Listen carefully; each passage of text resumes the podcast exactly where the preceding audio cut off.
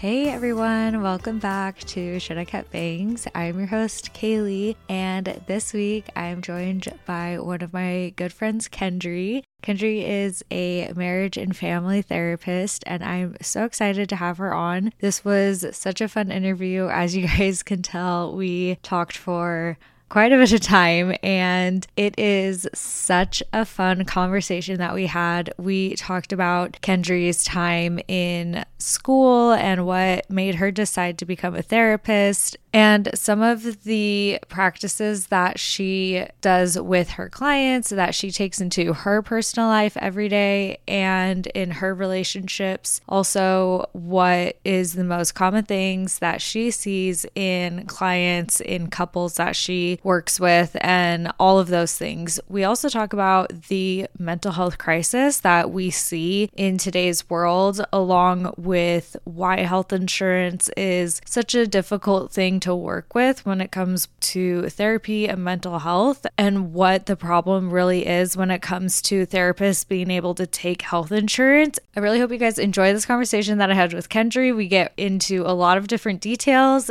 and so here we go. Hi, Kendree. Hi. Welcome to Should I Cut Bangs? Before we get started, let's do our current loves of the week. Okay. So, what is, is your current love this week? My current love this week, I was thinking about this on the way here and I realized this is something that I've been obsessed with this week that is new to Spotify. It's a like feature and it's like newish to me. I don't know how long it's existed, but I like haven't done it. But if you're a Spotify user and you click shuffle on your playlist if you click it twice, it does like this shuffle with like little stars and it says smart shuffle. Oh, interesting. And it like incorporates new songs that like fit in with your playlist. It takes the songs that are on the playlist and then it looks at like what other people listen to who like that oh. song. So it like oh. incorporates these like recommendations basically into your into your playlist. playlist. Yeah. Oh, As, yeah, nice. it's called Smart Shuffle. I hate looking for new music. Like I see it as a ginormous chore. I do not think it's fun. I don't know why I'm like that, but I freaking hate I finding want it to find music. me. Yes, I hate it. I love when I just randomly hear a song and I'm like, "This is fire," you know, yeah. like whatever, and I'm like, I'm shazamming it or like you and Josh asking Siri. yes, I, I love when that happens, like organically, but it doesn't really happen like that, unfortunately. And so when I get sick of a playlist, it's feeling really really stale, I have to go in like scavenger mode of like trying to find new songs. And um it actually makes me like low key kind of grumpy. Yeah. Like it does. Yeah. It kind of pisses me off. I want new music, but I hate the process of like listening to a billion playlists, clicking on artists and going to their stuff and like just kind of that search and going through and being like, don't like this, don't like this. And I can tell within like usually the first like 30 seconds if I like a song or not. Same. Yeah. I'll be like, nope, nope. And so, this new feature, at first I was like, don't mess up my playlist. Like, do not add your own shit to my playlist. Yeah. And then I was kind of in that mood where I was like wanting to find new stuff. And I just like left it on and noticed that sure enough, it was recommending things that I was like, oh, I like this. Like, it's really easy and they have like a little like plus button or a minus button. It's similar to like pandora yes, style. like thumbs up thumbs yeah down. thumbs up thumbs down. I and you like that. and if you press like plus it adds it to the playlist and like down it's like i don't like this I one. i really miss that about pandora. I know. That was the best part about pandora was that it would like learn you your style. find new music. Yeah you would yeah you would find this new music and it was like smart learning what you liked like learning your taste. Yeah. I love it. It's like this new feature and i like have have like 40 new songs now oh. from like this week that I'm like, I would not have found this. And it feels more organic than like me doing those like searches to yeah. like find new music. So, Spotify Smart Shuffle, that's my favorite thing of the week. Love it. So, my current love this week is so stupid. Josh and I have been on a Rice Krispie treat Oh. Like it's just been our thing and we went to Costco this morning uh-huh. and bought the huge box of they're like the little snack size yeah. ones, you know, yeah. just whatever. Uh, it's like 60 Rice Krispie treats for like $12. I was like, okay, well, What do you guys do with them? we literally just eat them, just snack on them. we should get crazy with it. We should. We should start making some like really fun stuff. We should. Usually never goes wrong. just grab everything out of the pantry and make crazy snacks. Got the munchies. Literally. You're like, let's put peanut butter on Rice Krispie treats and it's fire. like a peanut butter and jelly sandwich, but with Rice Heck Krispie treats. Yes. I'm telling you. Don't be shocked. That's the move.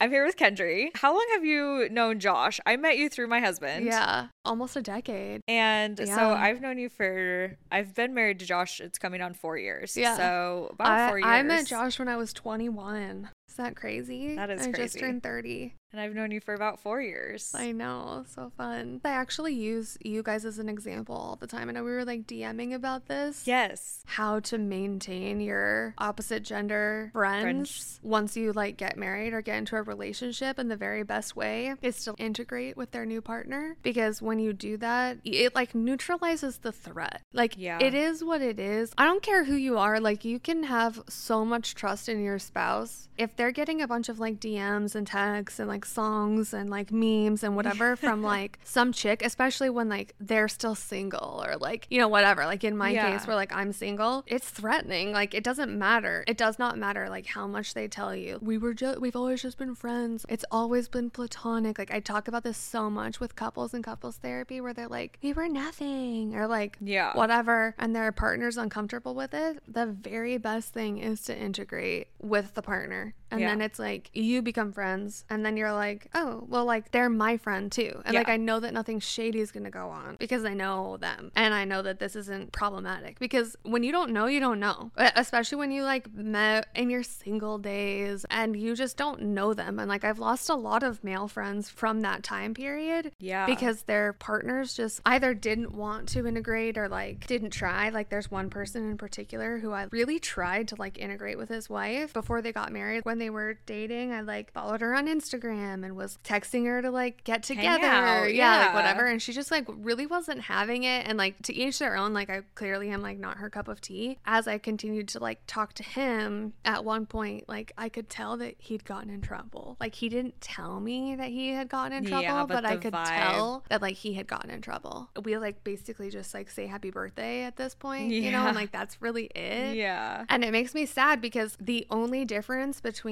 that friendship and like my friendship with Josh is like how she received me. Yeah. And like you receiving me as like a friend and like being willing to get to know me is the reason why Josh and I have been able to maintain a friendship. Yeah. That's it. And so this comes up all the time if, with my couples, and I'm like, become friends with them. If you're concerned about it, become friends with them. It's so funny because on your Instagram poll the other day, it was like like what do Mm-hmm. you consider cheating? Worst case scenario, you'd put down to like texting. Mm-hmm. And it was just so funny because so I messaged Kendree and I had said least case scenario texting somebody, but like But you and. Josh Yeah. talk to each other all the time, and I don't even think twice about it. Like, you guys send each other memes, or you hear a song, or if you guys were to hang out just each other, or whatever, or the three of us hang out, I don't think anything about it. And if Josh doesn't tell me that you text him, he doesn't tell me. If he says, like, oh, look at this meme Kendree sent me, I don't think anything of Right. it. It's just like, oh, this is our friend. Mhm, Exactly. It completely neutralizes the threat because you're Yeah. like, yeah, this is our friend. And that's not to say, like, of course, there's like worst case scenarios where like people have cheated with their friends, like, Yeah. whatever, their wife's best friend or whatever. But ultimately, it's about the other partner's anxiety about it. Yeah. Right. And I have zero. Zero. I'm very Yeah. much so, not to say like I'm so good at picking up on like energies and feelings, but I definitely feel like I'm somebody who can like pick up on feelings and Mm-hmm. stuff. And that's probably from trauma. But like, That's I- yeah. I'm like, I'm very aware. I've just never felt that with you. And I've never felt that with Josh with anybody. Yeah. I guess that's just good on me and Josh's behalf, where we just are both very safe people for each other. Right. You in particular have just never felt that. Yeah. So that's I good. know. It is good. Yay, us. Yeah. We're like the model example of making Yeah. that happen.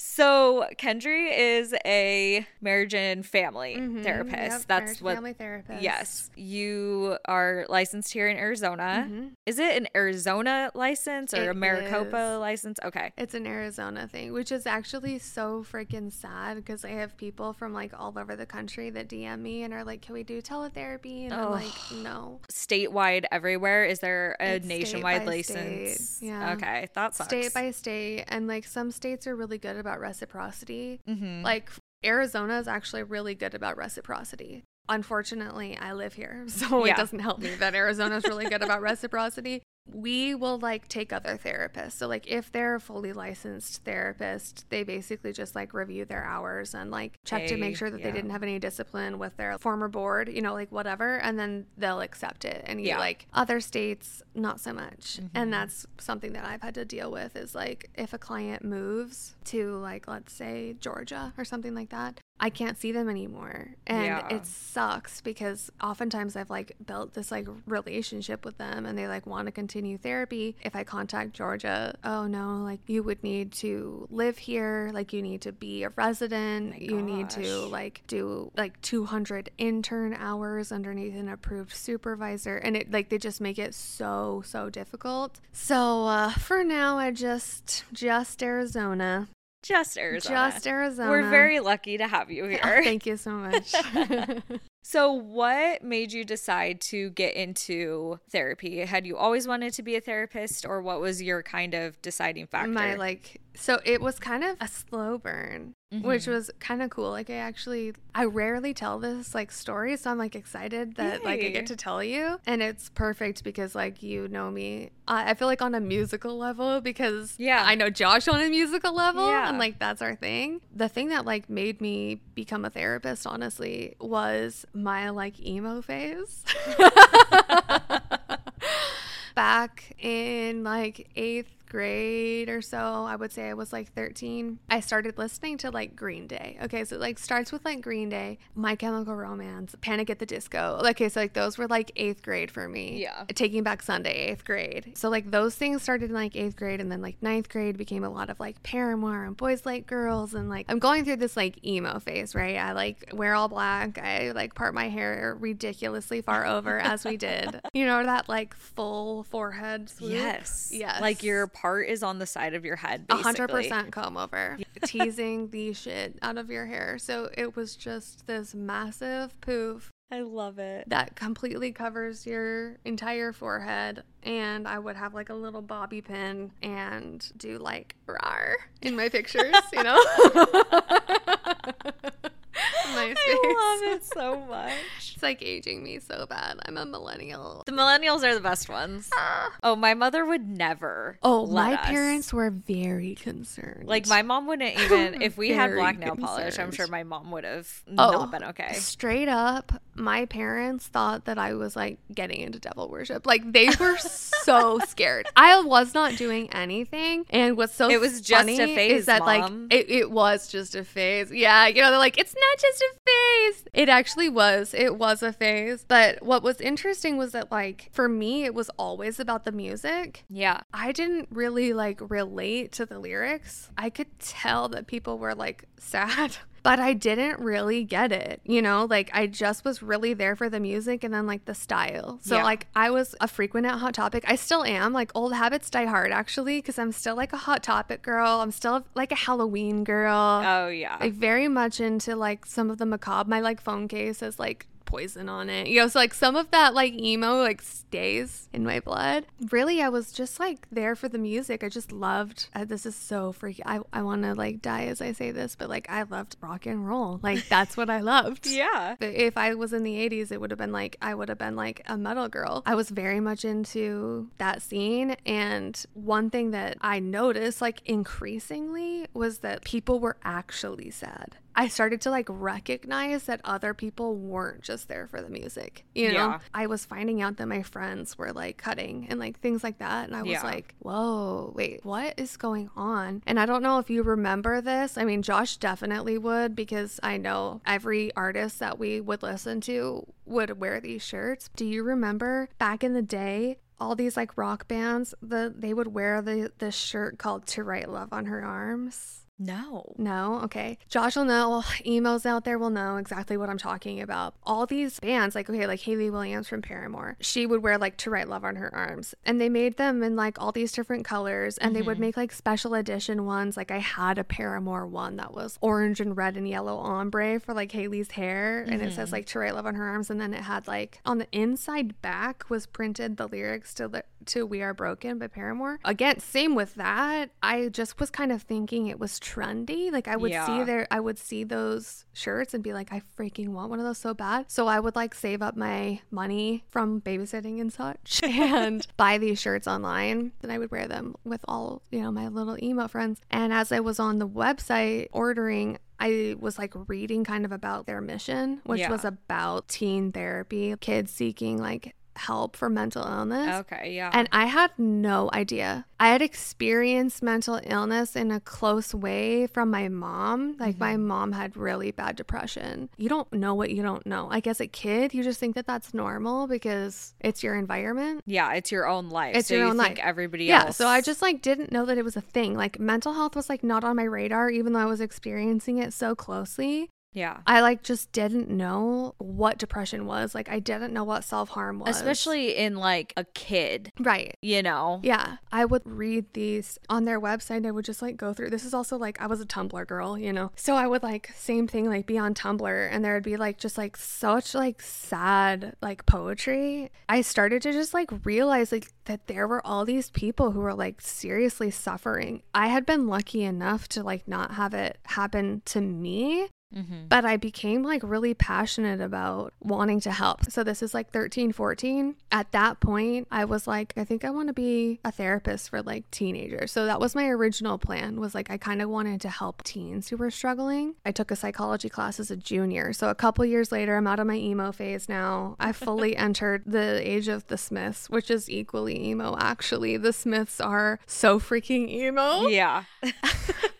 don't know if you know the Smiths much, but as I listen to their lyrics, I'm like, okay, this is still very emotious 80s British emo. I had transitioned into that, but I'd taken a psychology class and I freaking loved it. And I was just like, I want to be a therapist. And then at some point, like as teenagers do, you like change your mind about things. At one point, I like wanted to be a linguist, like, you know, like all these just like random shit that I loved. And when I went to undergrad, I had taken a psych class and I loved the psych class. But that same semester, I had to take this pre law class that was part of my like business degree. Mm-hmm. And I ended up loving that law class because it was so like philosophical, Mm-hmm. which is actually like within the same realm of sorts. It's different, Yeah. but it's also very similar because law and therapy truly are like very much like philosophical Yeah. fields. They're both very like theory based and you have mm-hmm. these like figures that we're trying to understand like humanity. Yeah.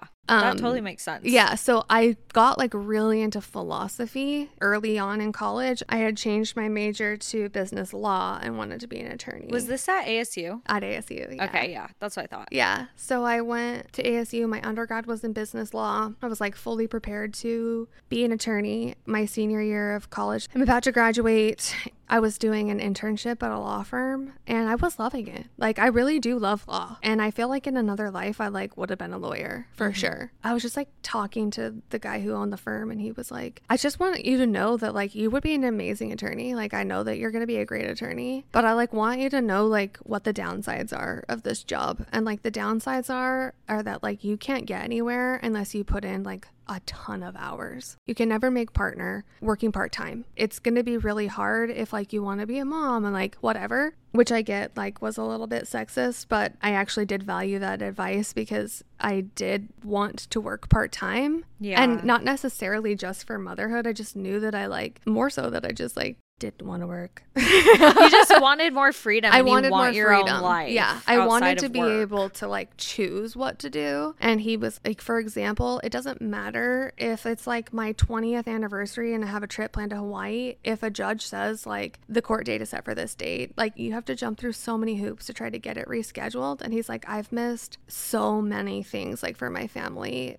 I like love my job and like it makes great money, but like it's not flexible at all. Like Yeah. you don't get to choose and you don't get to work part time. It, That's it, not a it thing. takes your whole career to get to the point where you're working part time. Like when you're a partner, you're owning the firm and you have like all these attorneys and paralegals under you. And like even then, you're still bound by like certain meetings and like court dates and stuff like that that you have to go to. I had like taken the LSAT. I was like ready to apply to law school, but I decided to like take a little bit of time off and I moved to Utah, was just kind of exploring. And I like got into a really fun job for a little bit where I was like working with this company that worked with the show Shark Tank. Oh, Yeah, and they like fun. they help with the like redesign of companies. And so th- that was like consulting. And so I loved that consulting piece where I was having these like brands come to me and be like, "What should we do for a rebrand? Like what would look good? Like what should we do for our social you know, I was basically just giving advice to these companies that had gotten approved on Shark Tank with the Sharks investment money. They were needing to like redo packaging or like rebrand. yeah. And like we were in charge of that like rebranding. And I freaking loved that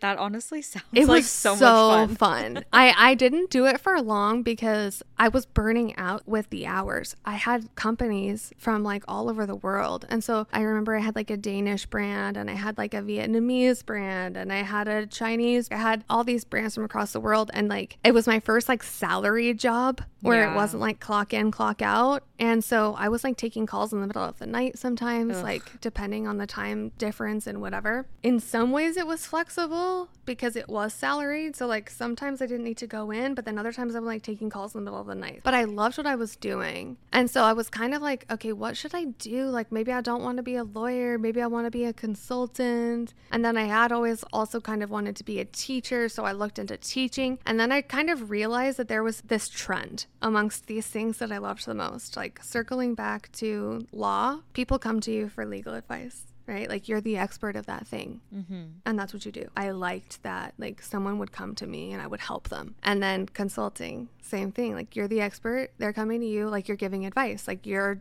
generating the ideas and like helping them make something out of nothing, change what they were doing, like totally take a different path. And I loved that. I'd always kind of circled back to teaching. Teaching was something I always wanted to do. And same thing, like you figure out what you're good at and then you teach that thing you're kind of the expert quote unquote Yeah. and then you're like educating and like mm-hmm. it's all of these were expert if you will like roles that like help teach and like consult I realized I like circled all the way back to therapy. I like went to therapy for the first time. So now it's been a few mm-hmm. years. I'm 23. We won't get into like me hitting my rock bottom at 23, but it suffices to say I hit rock bottom at 23. And one I night, think we all hit rock bottom at 23. yeah, at 23 is hard. Yeah, 23 is really rough, actually. Yeah, it's kind of the worst. Why is that? I feel like. It's like because of Blink 182. That's right. Nobody likes you when you're 23. Yeah. It was. I'm going to blame them. Yeah.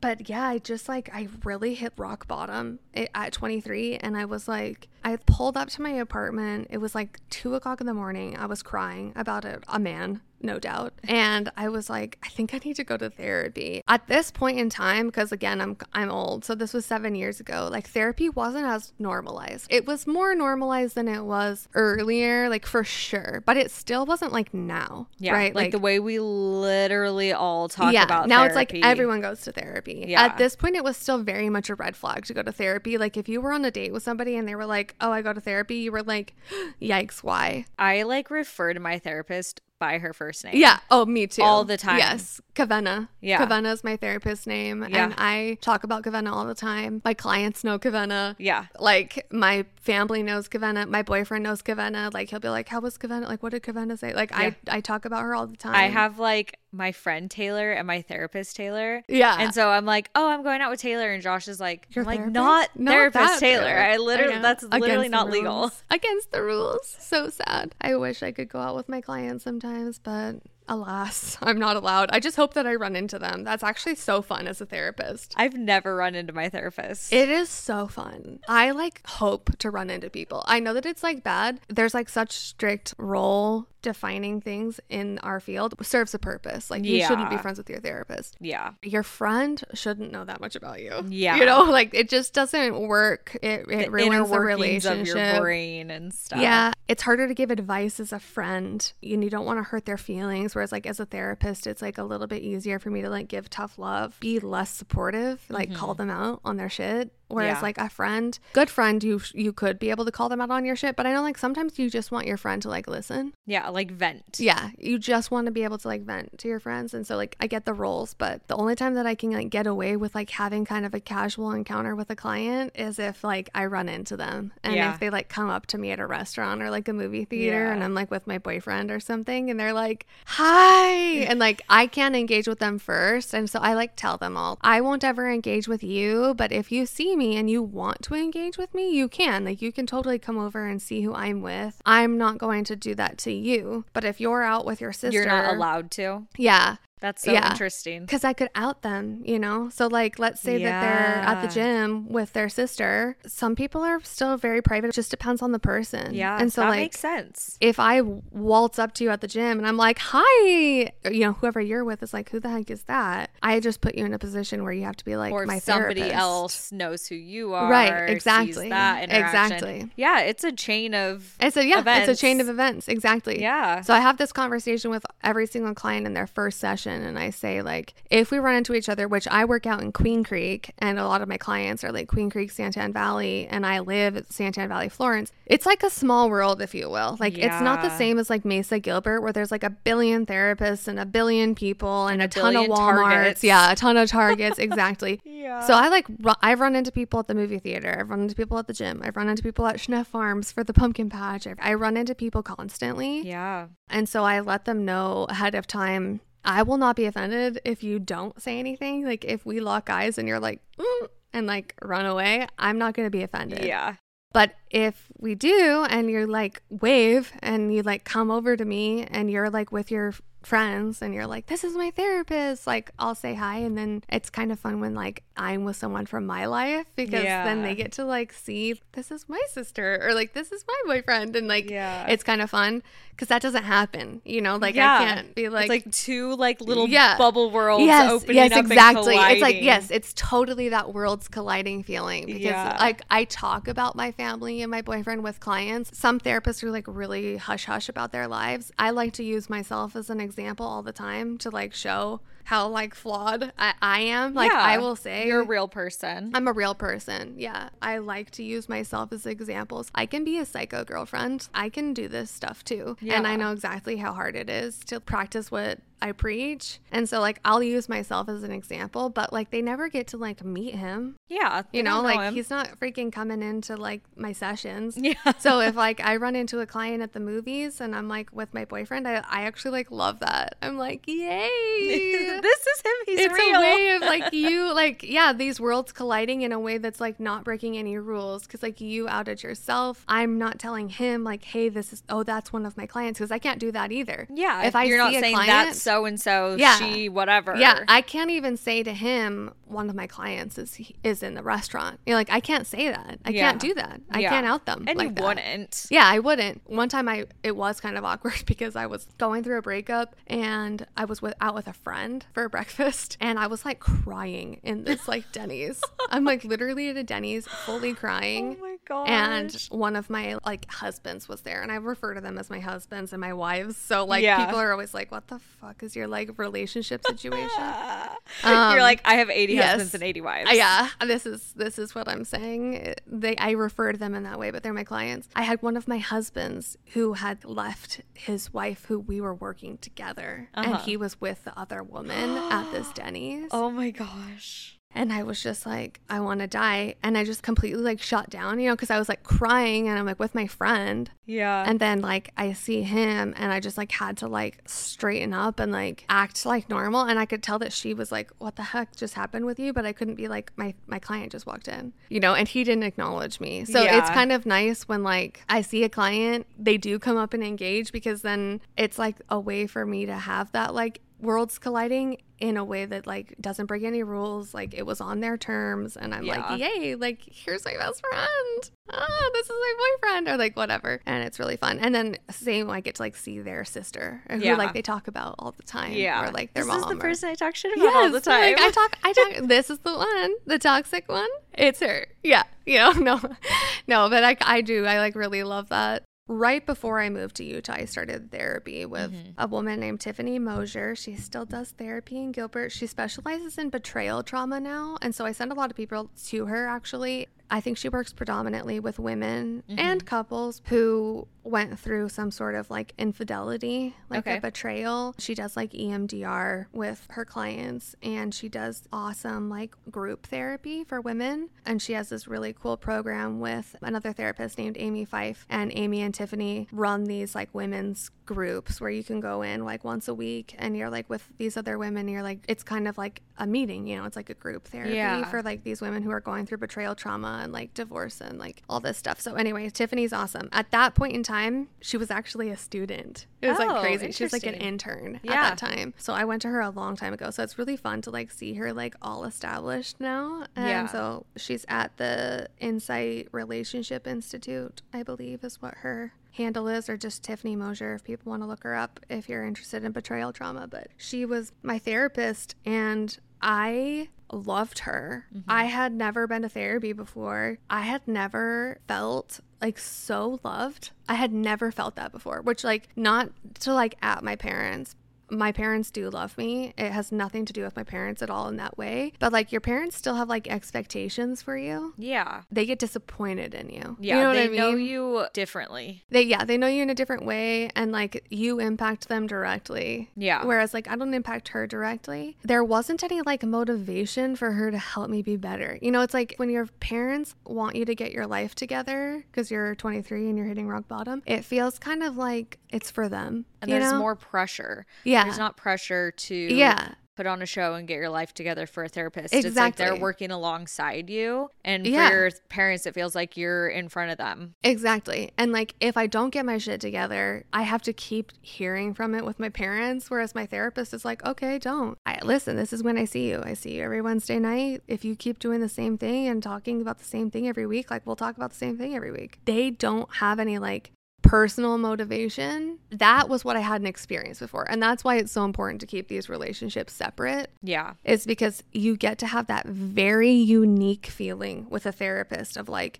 my decisions do not affect you at all whatsoever. Yeah. Which means that, like, when you are giving me advice or guidance or like direction or calling me out, it is purely because you love me. Yeah. And it should, like with a therapist, like every podcast I listen to, it's like a BetterHelp or Oh, whatever yeah, yeah, it's yeah, called, like Yeah, all ad. those like Yeah. yeah, And it's- BetterHelp and shit. Yeah. those. But it's so funny because the podcaster always says, like, if you don't like this therapist or if you don't feel comfortable with that therapist, you can always switch to a new one. And I always think that's so important Mm-hmm. It that is. they put that the podcaster saying the ad says that because something that I think is so important in therapy and that you're saying that you had that experience with your first therapist is like such a safe. Right. healthy feeling Right. and feeling comfortable with that, fit. person. You have to have a, it's a good fit. Yeah. It's honestly like dating. And Yeah. I tell people that all the time. Again, like if we don't have a good vibe Yeah. if this isn't fitting let me know Yeah, i mean i say that with my lash clients Oh, yeah. because i'm just like if this isn't working like you by- spend you spend a lot of time talking to them. yeah, and i'm like if you don't vibe. like the style we can change it if you don't like me i can refer you like i'll Yeah. happily refer you to somebody else because i want you to be happy. You're spending hundreds of dollars right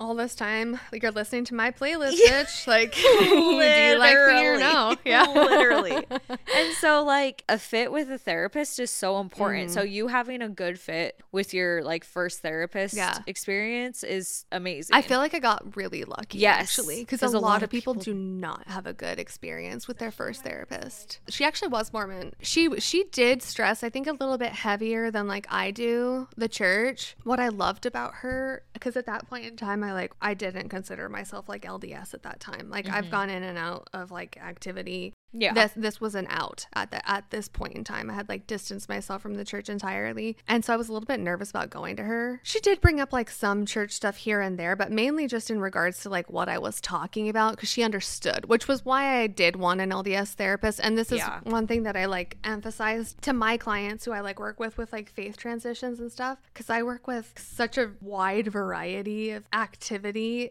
with Mormons, being super devout to like fully anti, Yeah. like everything in between. And the only benefit to coming to someone who is LDS informed, which is what I call it instead of like just an LDS therapist or whatever. Well, yeah. LDS informed is that I know what you're talking about. Yeah. Like I know what you're talking about when you talk about the shame. Like Yeah. I know what you're talking about when you talk about your bishop or like your young women's leader. Like I know what those words I know what those mean, words and I know what you've gone through yeah, exactly. or you're going you don't, through. You don't. I don't need to be like, what is this? Like, what do you mean you had to confess to this man? Like, you know what I mean? Like, Yeah. I get it, and I know about the law of chastity, and I know about the for the strength of youth, and like I know about all of that. And my current therapist is an LDS, and so like, there's nothing wrong with needing to explain. When I explain to like my current therapist, like, oh, the law of chastity is like abstinence, and like this is how it was taught, and like this modesty thing, like you know, whatever. Yeah. I have to kind of explain that culture to her. And so with Tiffany, I like wasn't part of the church, but I was that was part of what I was going through was kind of a faith transition. I attribute her to like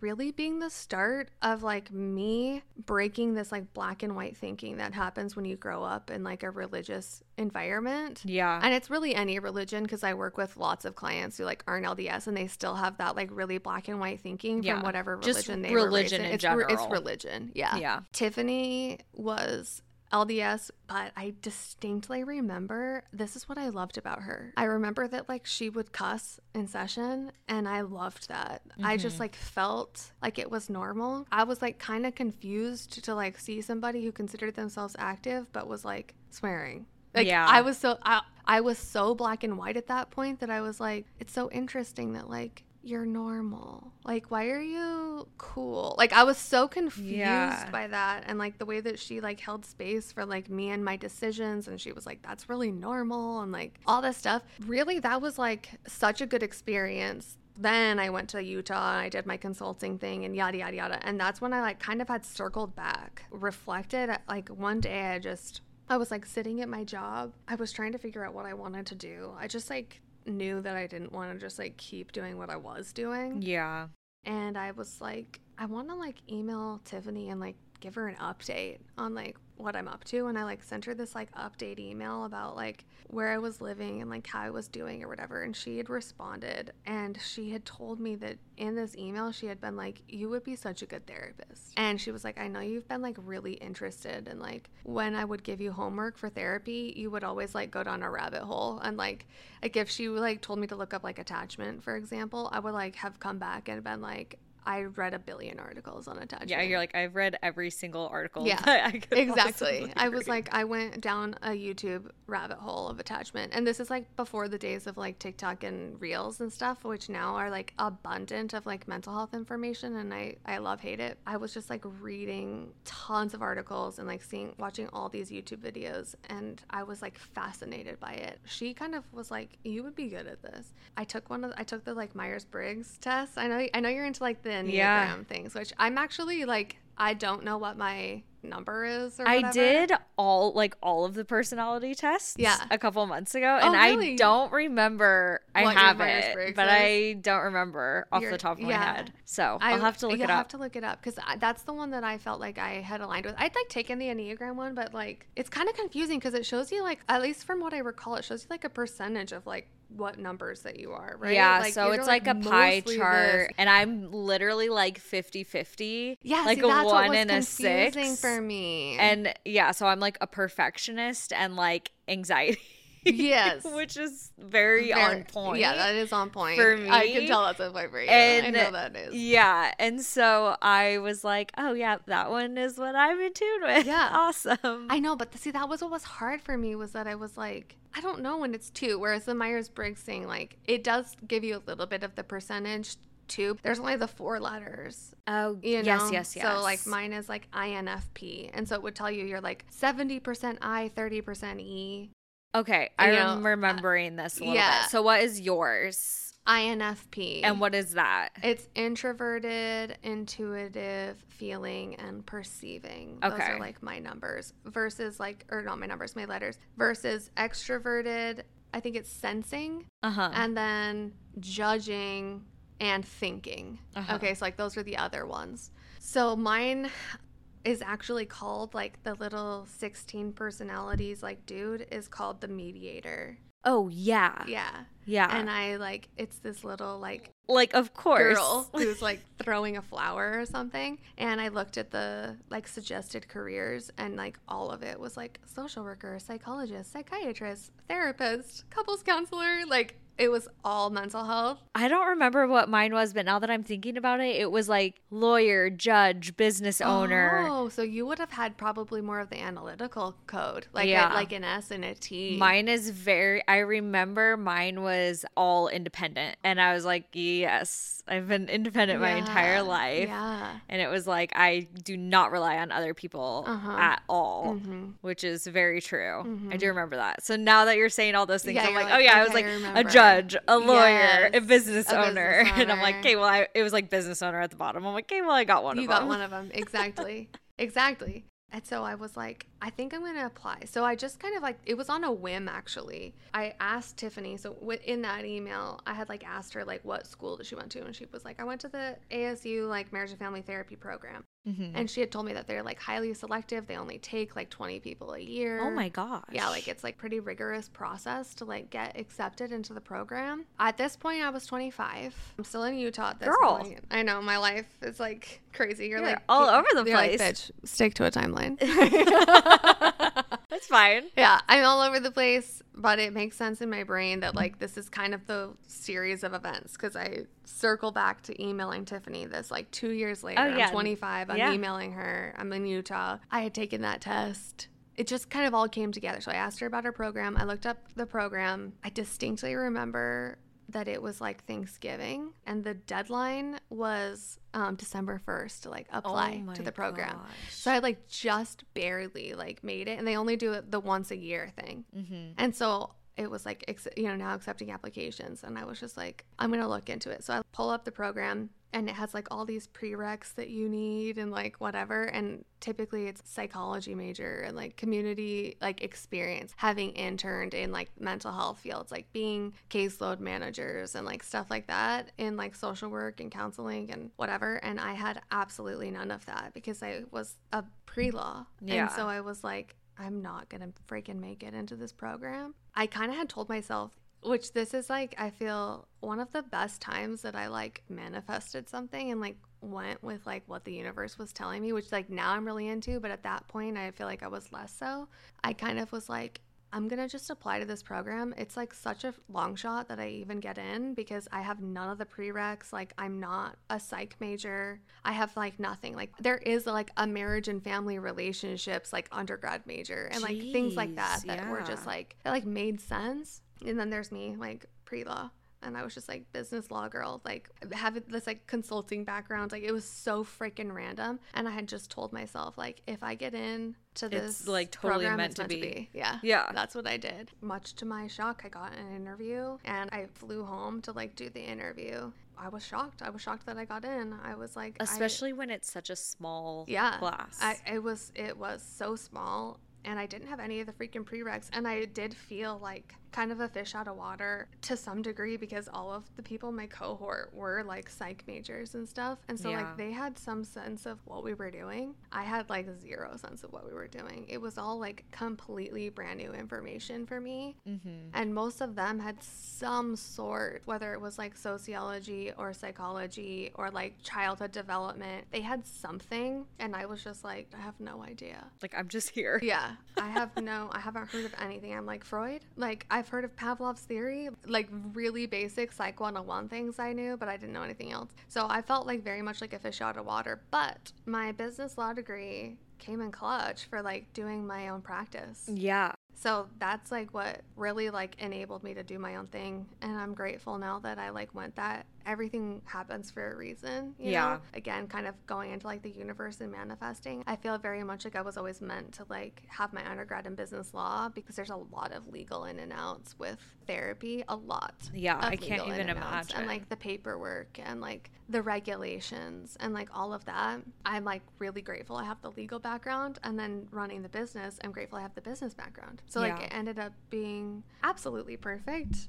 Yeah. and I love it now. But at the time, I was like, I don't know any of this, and everybody like knows these theories and has done these like internships at clinics, and I had like zero idea. I was so freaking scared, but I loved it. So, how long is the school? And you started when you were 25. I was 26 by the time I actually like started, Started. school. Yeah. because I know I turned 27 in the program. Yeah.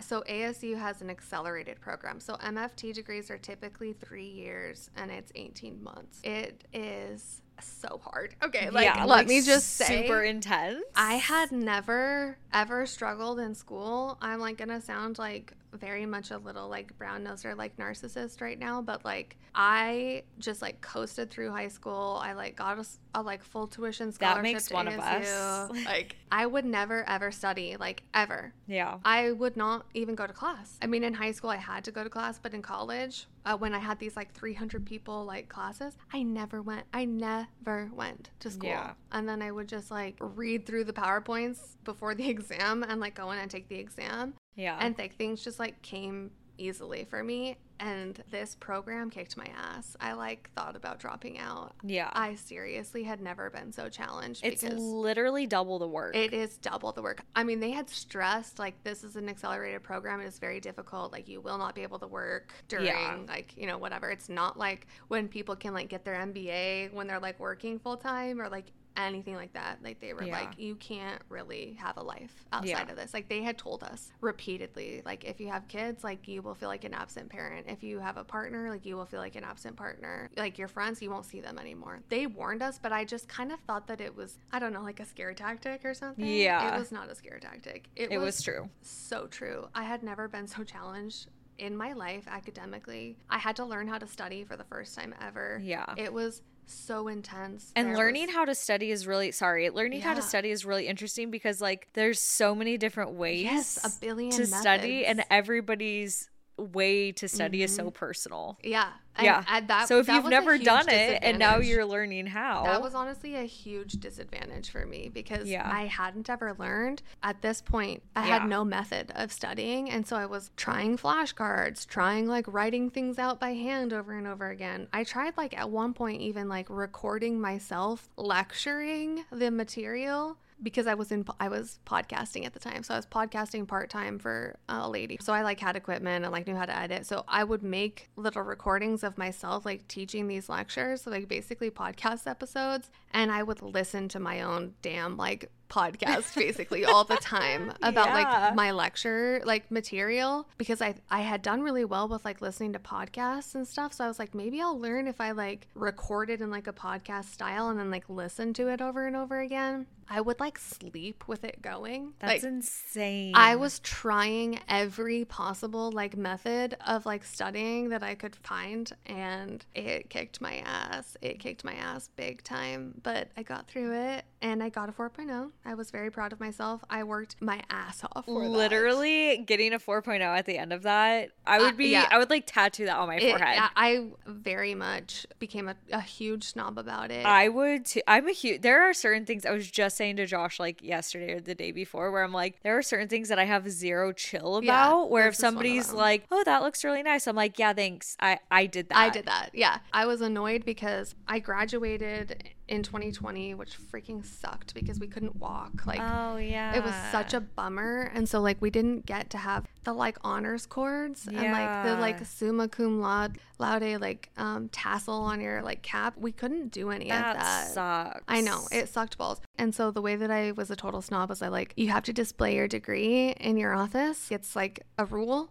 I always just thought that people were just like being Being like brats about being it. brats about it to like have their things on display. Yeah. But no, you actually have to like have your credentials Do you have on the a license? yeah, you have a license and like your degree. my like graduating hair school, like I only have a license. Yeah. Like I don't have a degree, so it's like obviously my license yeah, you have, is you have to have your license on number. display. Yeah. Mhm. yeah, exactly. It's just like that. So you have to have your degree and your license. Okay. out. So I didn't know if there was a license as well, but that makes sense. Mm-hmm. Yeah, there's two. too. Yeah. Okay. And you have to have both to practice psychotherapy. You have to be licensed and you have to have the master's Yeah. degree. I like ordered a frame. I paid way too much for it. Like a very expensive frame that had this like ASU like embossed like summa cum laude like gold seal on like the mat of the frame and that's like the one way I get to be like I'm smart. Yeah, I you're like so I went hard." all out for this. Yeah, I've never I worked so hard in my life. It's literally the hardest thing I've ever done. Was Yeah. uh, was this program, and so like take your therapist seriously because it is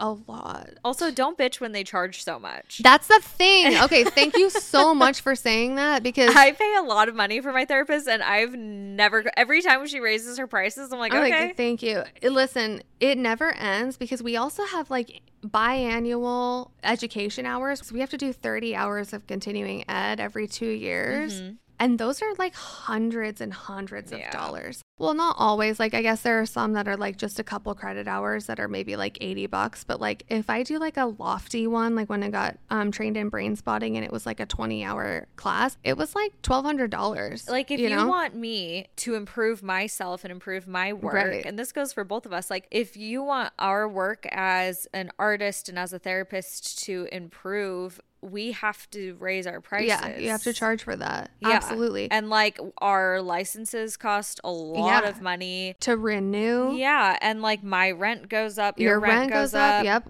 Like Mhm. we have malpractice insurance. You Mhm. have a lot more insurances than I have, I'm sure. and student loans. Student loans.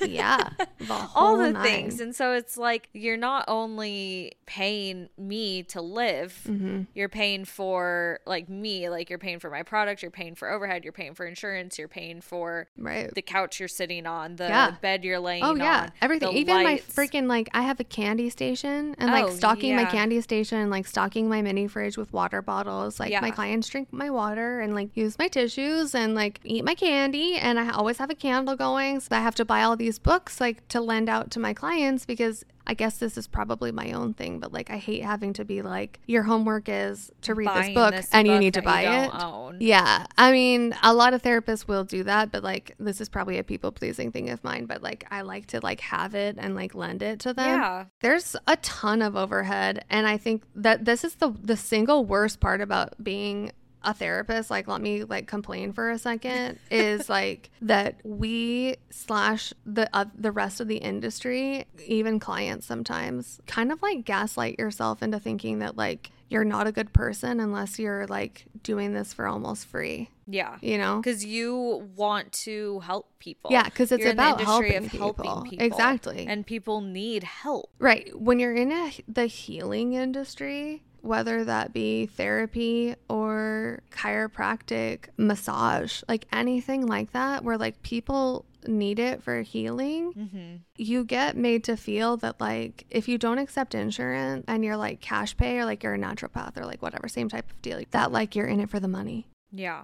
that you're taking advantage of like people. It's not like that at all. Like I just need to live. Like I Yeah. just need to live and I'm like not overcharging for my actual life like and my expenses and the industry standard. Like all of that's taken into consideration. That is the worst part is like being made to feel like if you truly are doing this because you're passionate about helping, then you would do it for free. And I'm like, I would do it for free if I lived in some like utopian society in which like all needs were all taken care of. Yeah. And like we just did things based off of like what we were good at and like we played a role in the community, but like there wasn't money, I would do this. Like I feel like it is like a calling and I'm like really passionate about it on that level. It just sucks to be made to feel like you're a shitty person if you Yeah. like want to make a good living. And I feel like people who do that like don't appreciate it and they just are like belittling it and demeaning you as a person. Again, not to compare what I do and you what you do, but we both have our own practices. Right. And so like I've literally had people say to me like, "Oh, is that how much your product costs?" And I'm like, "One, my product actually costs a lot more than mm-hmm. this,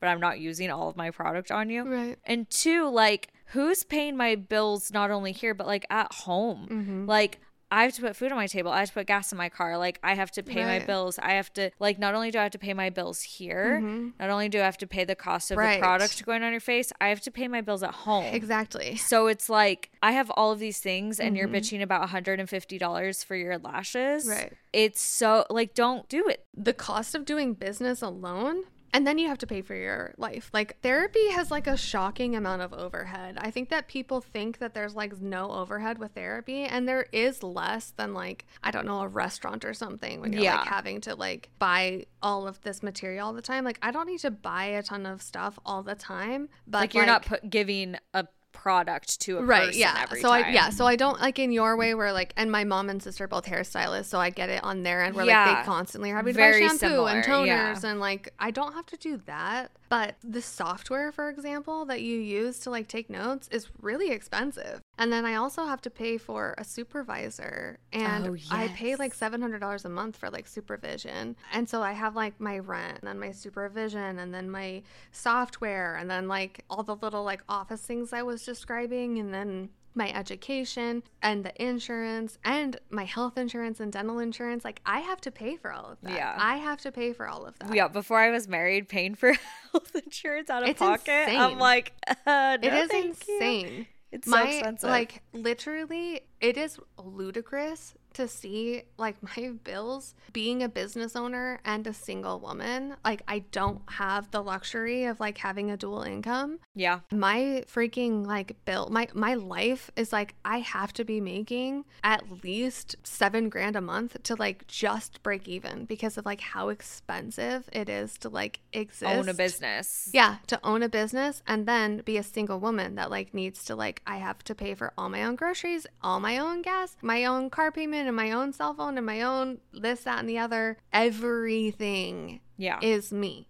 I have to do it all. And people think you're overcharging by charging $150 a yeah session. and i'm like yeah i know. It's so frustrating. And the insurance is like incredibly rigged and it's really shitty and i feel like if insurance companies would pay their therapists a living wage then it would work but it doesn't so next time that you're upset about how much therapy costs like at the insurance get companies, upset at yes, yeah literally. it is. It is the insurance companies because Yeah. I used to take insurance Yeah. and it was a nightmare. I was like not surviving. I was ending up getting paid like sometimes $30 for a session. Oh my god. Yeah, like you can't live off of that. And they get to dictate what they pay. And so, like, they can raise it or lower it at any time. And you, like, apply to get it raised every year. You, like, apply to get a new rate, but they can lower it at any point. And so, like, in the time that I was taking insurance, which was only for like nine months of my career, they had lowered our rate like three times. Oh my gosh. Yeah, So they that, can like, it whenever, they can but lower you it can whenever. only We can only ask for an increase Oh every my year. gosh. Yeah. That's why we hate health Yes, it, it's a freaking nightmare. That's why people in this field like can't take insurance. Like it Yeah. has nothing to do with them not wanting to be accessible. Like the accessibility crisis with mental health, it seriously comes down to the insurance companies. yeah. Like getting upset with like the therapist, it puts us in a really bad position because I feel shitty that like I do have to charge what I charge. Like because I am so passionate about it that I'm like I'm not doing this to make money. I'm literally charging what I need to live. I'm Yeah. not making a bag. Because like making thirty dollars an hour off of the insurance company, you're not pocketing that thirty dollars an hour. No. and that's what people don't understand because not everybody is a business owner. Right. People will yeah, so they and- would think like 30 bucks an hour, that's great. Yeah. Like that's that's That's really- livable. yeah, That's that's, totally fu- livable. yeah. No, it's not. I literally was not able to make my bills. I like racked up like 15 grand of credit card debt in that time period where I was taking insurance because I was working as much as I could and not making any freaking money because I was taking insurance. I had to get out of the insurance world. It is what it is. Like I wish mental health care was more accessible, but like Yeah. that is the insurance company's fault. Unfortunately, the government, local governments can't do anything about the insurance because they're private entities. And so, like, the therapists can't do anything about it, the governments can't do anything about it. Even in situations with more standardized health care, the insurance still dictates what they pay the providers. Yeah. So, there's my little rant about. on health insurance. About health insurance. It sucks. So you graduated school after 18 months. What happens after you graduate school? You have to do like shadow work and stuff like that. It's really intense. I Mm-hmm. It is remember all of this. Yeah. I'm still under supervision. Yeah. Which is mainly because I take my time. Circling all the way back to the like the whole wanting flexibility thing and why I got out of law was that like I did want flexibility. I just know myself. I have ADHD. Like my clients know this about me. I cannot work a typical standard like 40 hour work week. It makes me mentally and physically unwell. Yeah. Like I just am not built for it. I actually don't think that women are built for it based off of our hormones. And like I've talked about this a little bit on my therapy page, but like the 40 hour work week was like built for men whose like testosterone just like varies throughout the day. That is so interesting. Yeah.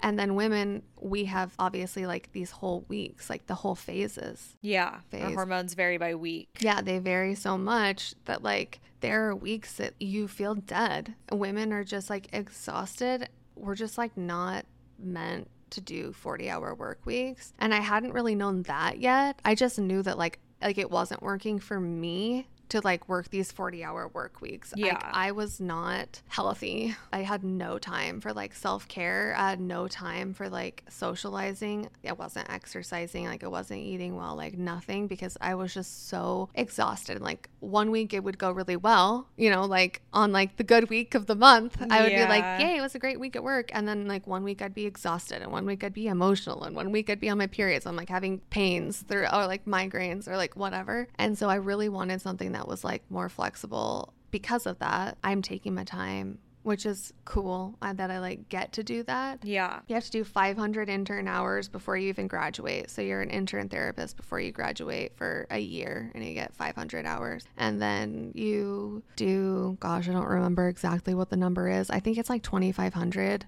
like supervised hours or something like So that. So you're still in the middle of that. Yeah.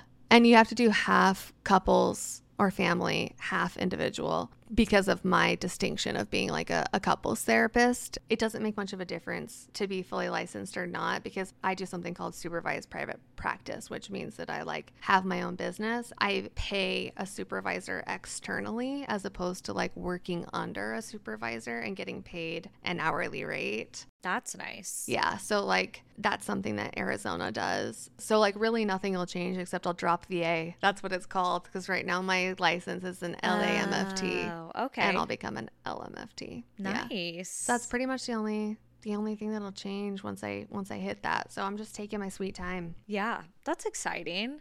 So you have your own practice in Queen Creek. Are you taking new clients currently? I am taking Is that a new thing? Clients. Yeah, Yay. Kind of fun. Um, Do you work like what are your days? What are your hours? What is the thing that you're right doing? now I work um, Wednesday, Thursday afternoon and evening, and I do Monday morning and then like Friday during the daytime. So it's like kind of all over the place because I have like different clients with different needs. So I have like some that are like moms who need to come when their kids are like in school, and then I have couples who need to come like when they're both off work. Yeah. And so it doesn't really work for me to have like a nine to five because Yeah. people need me later. My schedule's similar. Yeah. I totally So it's it. like all over the place. Yeah. I'm going to be switching though. In like September, I'm changing my hours to be Tuesday, Wednesday, Thursday, like afternoon to evening. I'm just going to do like Tuesday, Wednesday, Thursday, like 1 to 8. Mhm. And then I'm going to leave my like Mondays and Fridays open for like reschedules and new clients. nice. Because that's the hardest part that'll be and my like reschedules. But then on the times that I don't have new people or reschedules, I get this like nice fat weekend. So yeah, I'm gonna be I take switching soon. the fattest weekends every other weekend. Like right now, I'm It's on so my fat weekend. I'm off Friday through Tuesday. Girl, every other that's it. weekend. That is like where sanity stays. Straight up, my fat weekends are when I'm like, I am a human being. Yeah, it's so nice. You need that. This is what I mean by like people need that. Yeah. And, And, then like if I'm like home, I can chill, Yeah. I can clean, or like Josh and I will Mhm. like plan our vacations around that because it's Yes. every other weekend. Yeah, exactly. Because it's hard to reschedule clients, Mhm. you know? Yeah. And so I'm like, I just plan my trips around it. And then it always lines up with Thanksgiving and Christmas. It's know, honestly so it. nice. It is so nice. So, being a marriage and couples therapist mostly, like that's what you're doing. What do you see is the biggest struggle? Like, what do you see commonly So with people coming in? Everyone puts the same thing on their paperwork. I bet you could guess it. Communication? Communication. yeah. Everyone puts that on their paperwork. oh, like without fail, every single time I open up paperwork. Occasionally they'll put something else too.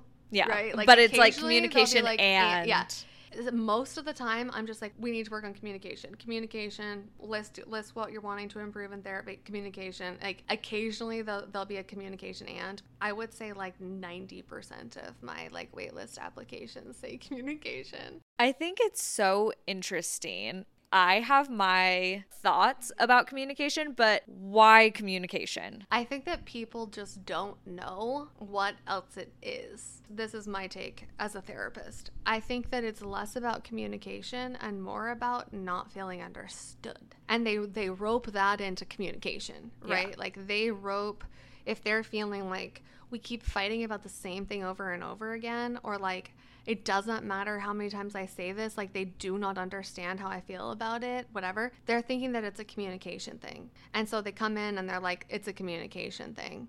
Really, it's a misunderstanding thing. It's tricky because they are tied. Like you would, you think that they're tied. They're less tied than people assume, though. Like Okay. being understood and communicating are, are two different things. Yeah. And so most of the time, what actually is going on is an understanding issue and not a communication That's issue. That's so interesting. Yeah, it's because we have a natural inclination, like first person, like internal bias. Kind of like what we were talking about earlier, where I was saying, like, my mom had mental illness, but I like did not know because it was normal for me. Yeah. You don't know what you don't know Yeah. if you grow up in a family that's like highly chaotic and there's like screaming or like physical abuse, verbal abuse, like drug use, like whatever, that shapes like your perception of like the world and relationships. It shapes who you are. Like you are who you are because of your experiences and like who raised you and like what you saw modeled for you Yeah.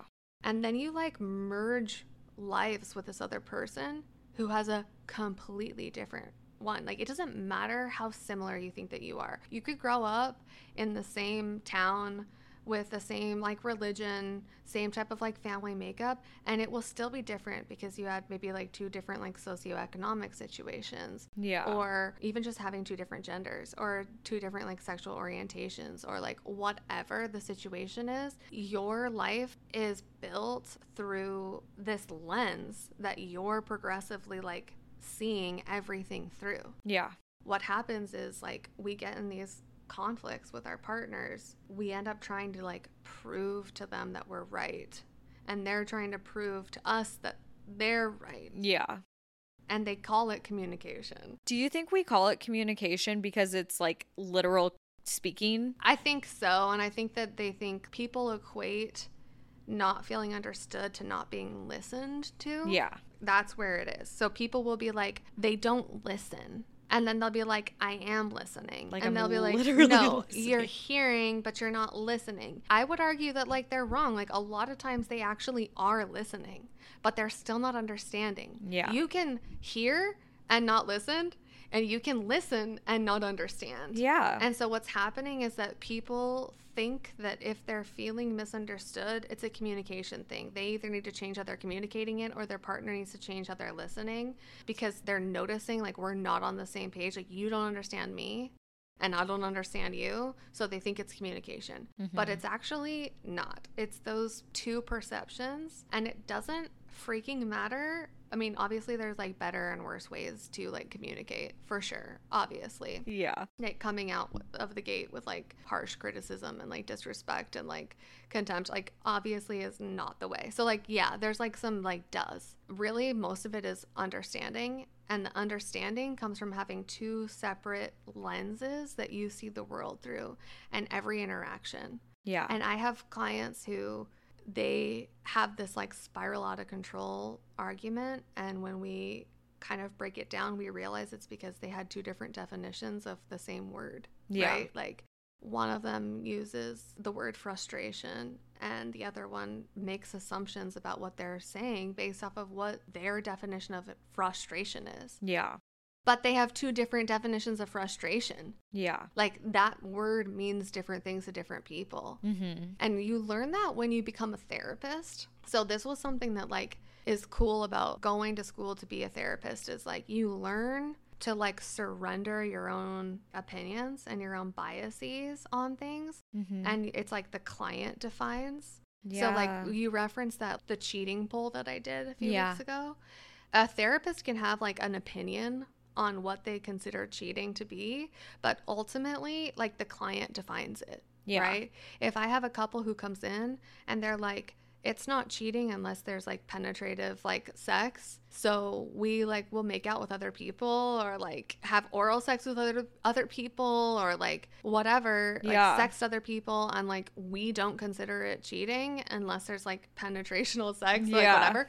Then like I can't like say that that's wrong. Like you, Kendree, can think, Yeah. okay. I I can can say like wrong. if my boyfriend was like doing any of that, I would be like you're cheating on me. But yeah. like but as a therapist, as Kendree, a therapist, like you decide what cheating is. Mhm. So the biggest problems are when they have two different definitions, right? Yeah. So let's imagine that she considers cheating to be penetrational sex, he considers cheating to be flirting, and she ends up, I don't know, getting kissed by a coworker. Or like she gets, she like makes out with this coworker at that some company event or whatever. But it, it doesn't go further than that, and she thinks that she did something great by like not cheating and like stopping it there. And then he's like, "You were cheating long before that happened." Yeah. Like, how did that all even the happen? Steps that led up to this, Yeah, all Yeah. the sexual tension that was being built, the flirting, the hanging out with them, like like all of that stuff was like danger, danger, danger, danger, danger. Like this was all cheating. Like this was all shady. And then she's like, "No, it wasn't."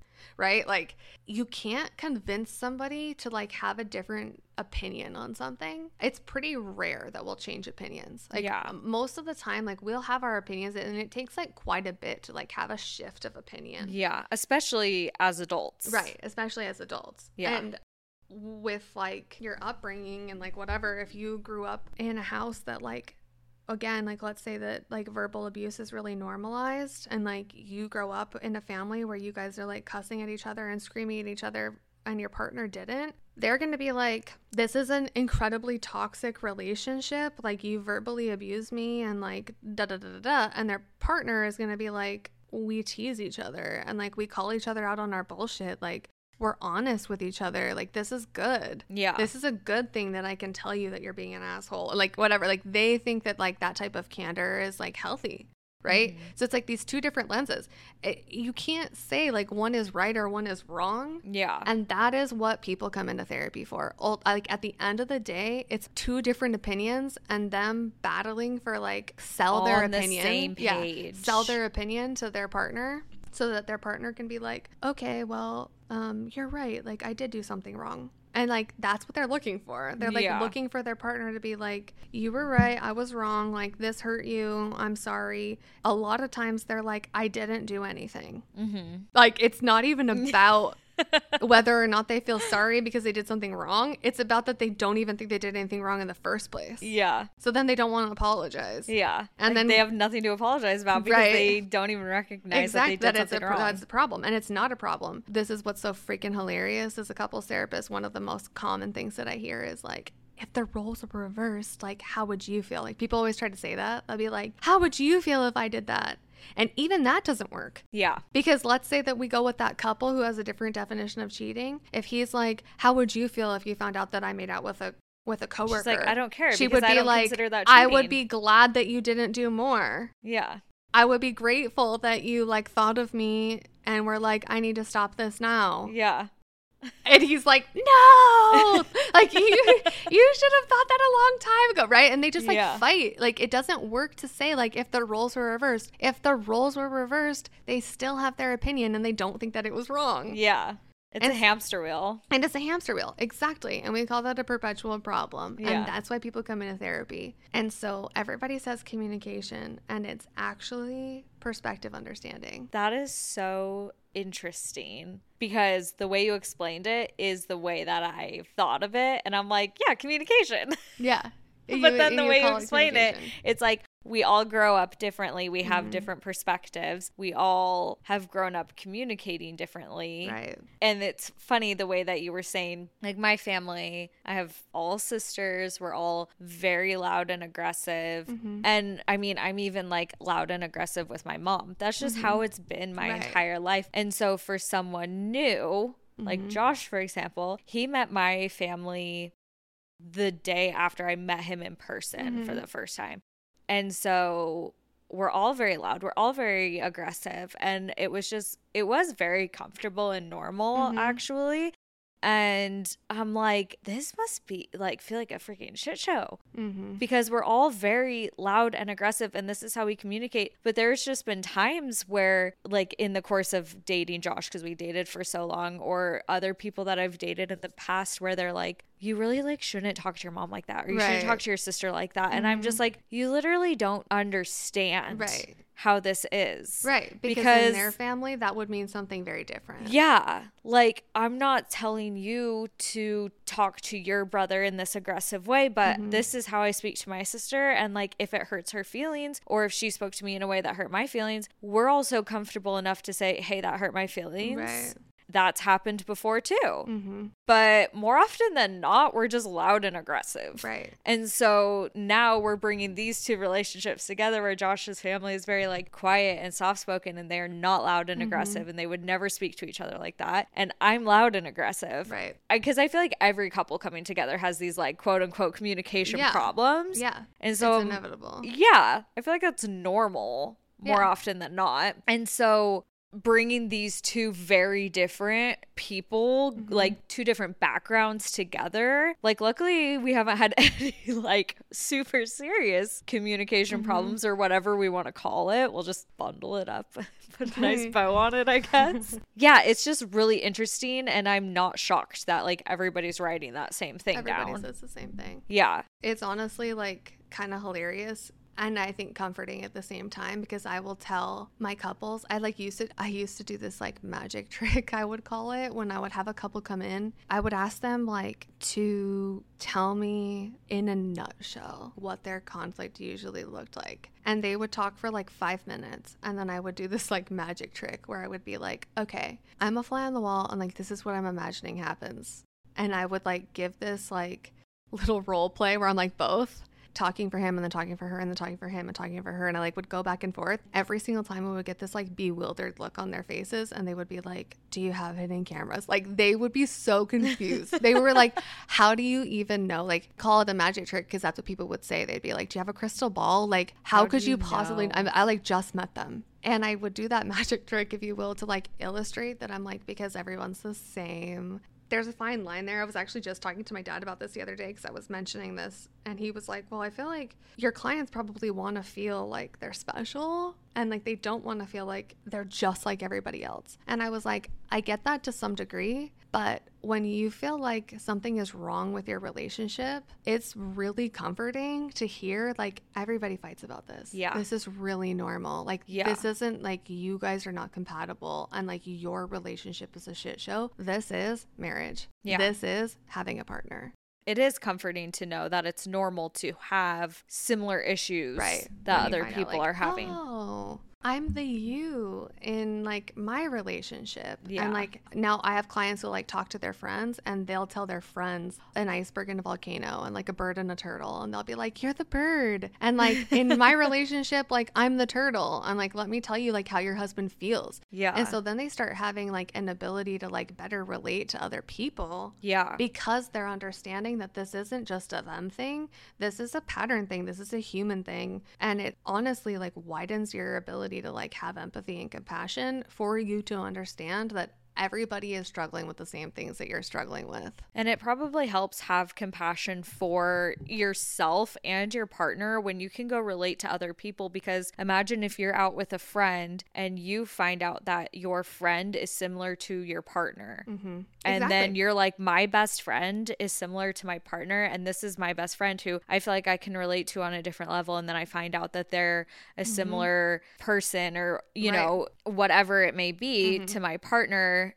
And I confide in this person. Exactly. And then you have compassion for your friend and then you learn that like i can have that same compassion towards for my, partner. for my partner. Yeah. exact, bingo ding ding ding. I had that exact same situation with my current partner is like avoidantly attached. I'm anxiously attached like classic. But one of my one of my best girlfriends is avoidantly attached and her now husband was anxiously attached. And so when she would talk about things that he would do I would be like, yeah, I like totally understand how he feels. And I would like kind of talk to her about what it feels like to be that person. And it was like she was better able to like understand that information being a little bit more removed from it. Yeah. I think like when it's your partner, you're like, no, I'm not making, I'm not trying to make you feel that way. You know, like you get defensive. Yeah. But when you're listening to your friends be like, okay, I know that like if Brandon were to say that to me, like this would this would be like how I would feel and what would happen. And then she's like, yes, that's exactly how he felt and exactly what happened. Yeah. And then vice versa, I would go to her and be like, how would you feel about this? Like, this is what's going on with like me and Brandon. Like, Brandon did this, and then I did this, and then he did this. And like, I'm taking it like this. And then she would be like, no, no, it's not that. It's like this. Yeah. Right she would like open up to me about like ways that I was like maybe misinterpreting like his avoidant behavior. It just is like all around beneficial when you can understand that like yes, we're all like deeply unique as I mentioned with like the perspectives that are just like so heavily influenced by like this huge variety of factors. Yeah. But then there are these commonalities, like with attachment styles, as an example, or like these personality codes, as an example, where like when you feel like there's a whole group of people who can understand you, that's where like real healing begins. Because I think that a lot of the reason why people like don't heal is feeling like pathologized, is like feeling like something is wrong with them, like Yeah. they're broken, that their relationship is broken that like something is like irreparable. It's like a flaw. And then when you can see like, oh, this is a common pattern. There's a whole freaking book about this and it like perfectly describes how I feel. Now I don't feel like a huge problem. It's comforting. Yeah. Now I'm like, oh, people who feel exactly like this can heal. Like people who feel exactly like this can like change their perspective on these things and like have less anxiety and like have you know, like whatever. That's where healing really starts. I feel like you can't really have compassion for yourself until you can have compassion for like other people, but like it feeds off of each other, right? Like if you're really hard on other people, you're going to be really hard on yourself. Yeah. Like, why are you hard on other people? Right. Where does that come from? Where does that come from? Exactly. And if someone is really hard on other people, I know that they're really hard on themselves. They have to be. They have, yeah. Whereas when somebody is able to like develop the skill of like being compassionate and empathetic and like open minded to other people's experiences, they then become compassionate and empathetic and open minded to their own experience. mm-hmm. And that's where we start healing. You obviously offer couples counseling and individual counseling. And I feel like a lot of people think that they need to do individual counseling and couples counseling. Mhm. And so, what are your thoughts as a professional when it comes to doing individual counseling versus couples counseling or both together? Mm-hmm. Like, how do we as a society fit that into our lives? Does that make sense? Yeah. Okay. It's a great question. There's kind of like two schools of thought in like the psychology world and like in general the nature versus nurture thing. This question like kind of comes down to nature versus nurture, Okay. which is like if you're the type of person to feel like you are like born a certain way and that you need to like be fixed because like this is how you are and like whatever that's when people tend to do like individual therapy. Nurture which is the school of thought that like i definitely more subscribe to. I think some things are nature um, but i think a lot is nurture. I think Okay. a lot is like what we saw So nature being who we are, who we're born yeah as. like like anxiety for example Uh-huh. like some people are like i like have always had anxiety i've always been anxious like i was born this way and Okay. like it's it has nothing to do with my childhood it has nothing to do with my marriage like i have anxiety like i am an anxious person hmm And then nurture being how we being, were like- raised, our environment. yes like okay. this did not come from just your brain like this is how you were born this comes from like you had a parent that was anxious or you had a parent that like wasn't responsible and like you had to be the responsible one like there's a there's a variety of ways that we can get there but like the nurture side says that our like maladaptive like or symptomizing like traits mm-hmm. were like serving some sort of like purpose in our like system Okay. Um, and we call our system like kind of like your family, like the way that you grew up. And the purpose is usually like survival based. So, like people pleasers, for example, they're not just like born to be people pleasers. Nobody's born that Nobody's way. born that way. Yeah. They're taught that. That's either modeled for them by a parent or they had a parent that like did not look out for their needs at all whatsoever and they were taught that like my needs don't matter. Yeah. right? So either they had a people pleasing parent that taught them like if somebody asks you to do something you say yes. Or they were taught it doesn't matter what you want because this is what i'm saying you have to Yeah. do and so at some point like they learn that and they become people pleasers because of like whatever factor and so like there's different ways to get to different things Okay. but ultimately, like, there hasn't ever been a time where I've had a client that, like, has some sort of symptom that I can't, like, that we cannot trace back to childhood. Yeah. Like, it- Everything it always leads does. back to yeah. it. Or some sort of traumatic event. If it wasn't childhood, like some other type of, like, big traumatic event, but usually it's childhood. Yeah. Um, and then our life just like reinforces that behavior over Mhm. and over and over and over again until it becomes a trait. It becomes a character trait, but it wasn't actually a, a character trait. In another universe with different parents or a different school or a different like siblings, whatever, like you might not have been that way. Yeah. Even like, if like same Yeah. person, different environment. yeah, exactly.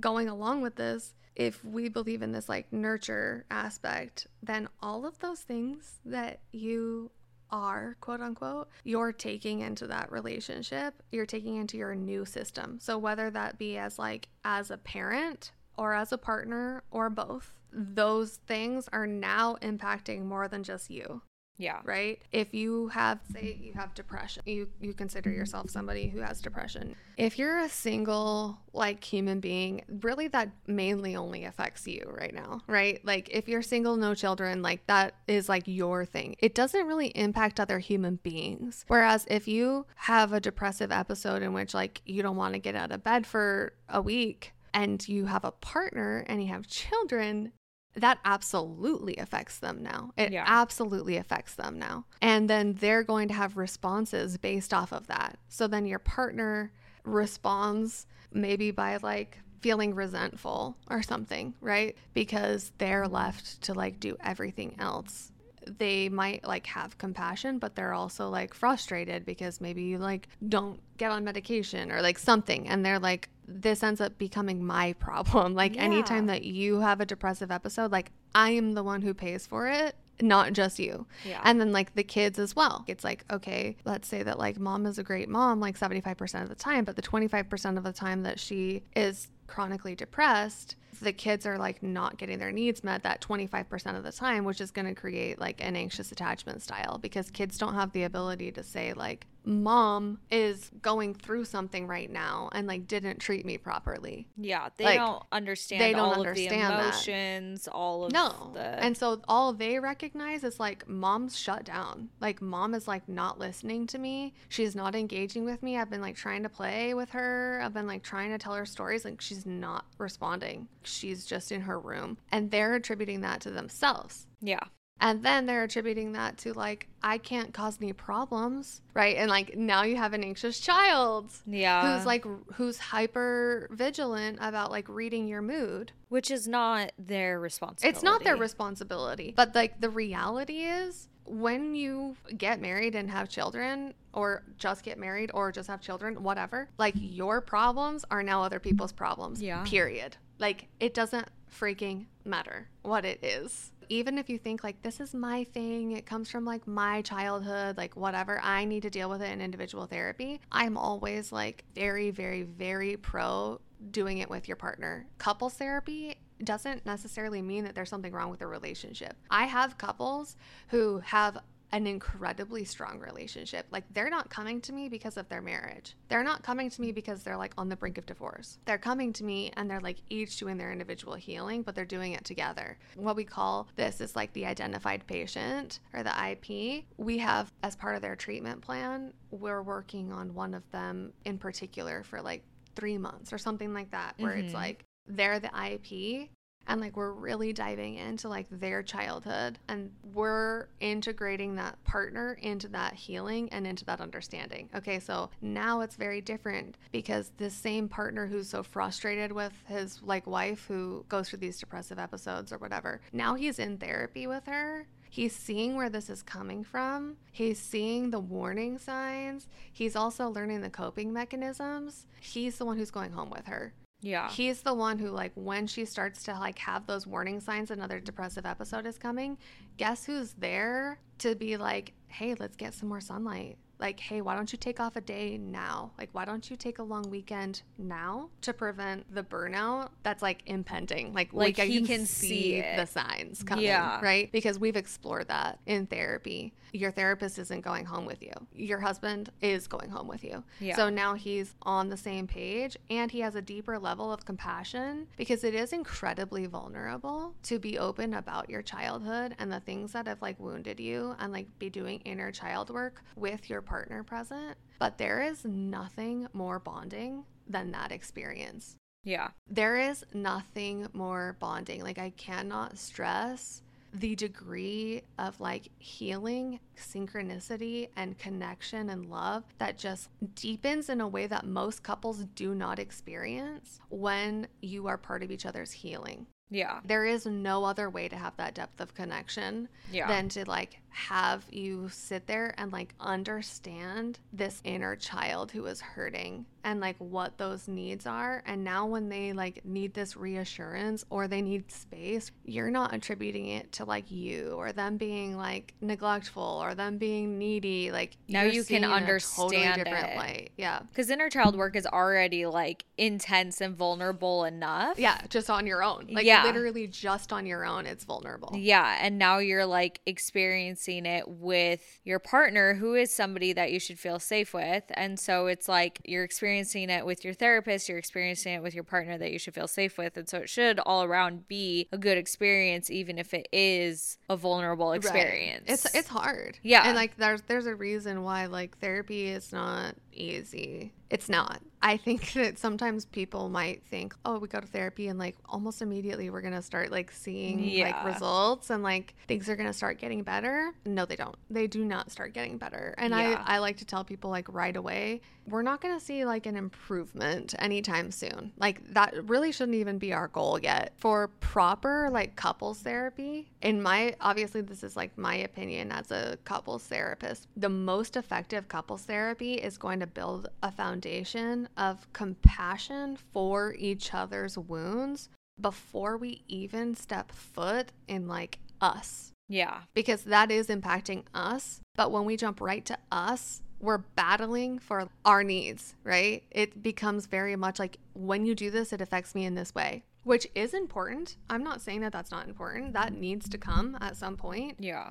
But when I see like couples and couples therapists who jump right to like intervention, which is trying to change things and like starting to like use I statements and like date nights and like these question cards and like, you know, all that stuff, which is like great, but like not yet. Yeah. Like it's a not yet That's thing. not, that's like, that feels like a band aid. exactly. I'm like, let's like dig through the weeds Exactly. first before we like plant some flowers. Exactly. We do want to get there. Yeah. Absolutely. I love that. I'll tell people like we're gonna get there. It's only going to work very temporarily if we just jump right into like the actual communication, which is like the mm. I statements and Yeah. the like how to phrase things and like whatever. If you don't have the ability to like truly have compassion for your partner and understand their wounds and why they are the way that they are, that stuff is not going to work long term. Yeah. And that stuff I feel like everyone can always work on, Mm-hmm. but that's not like the first goal. Right. Exactly. Like everybody should be using I statements. Everybody should be going on a date Right. night. Everybody should be appreciating and saying thank you and all of those Right, things to right. their partner. Everybody should just always be doing that. But that's also like basic primary answers. right. I feel like. And it doesn't work when we're still protecting our perspective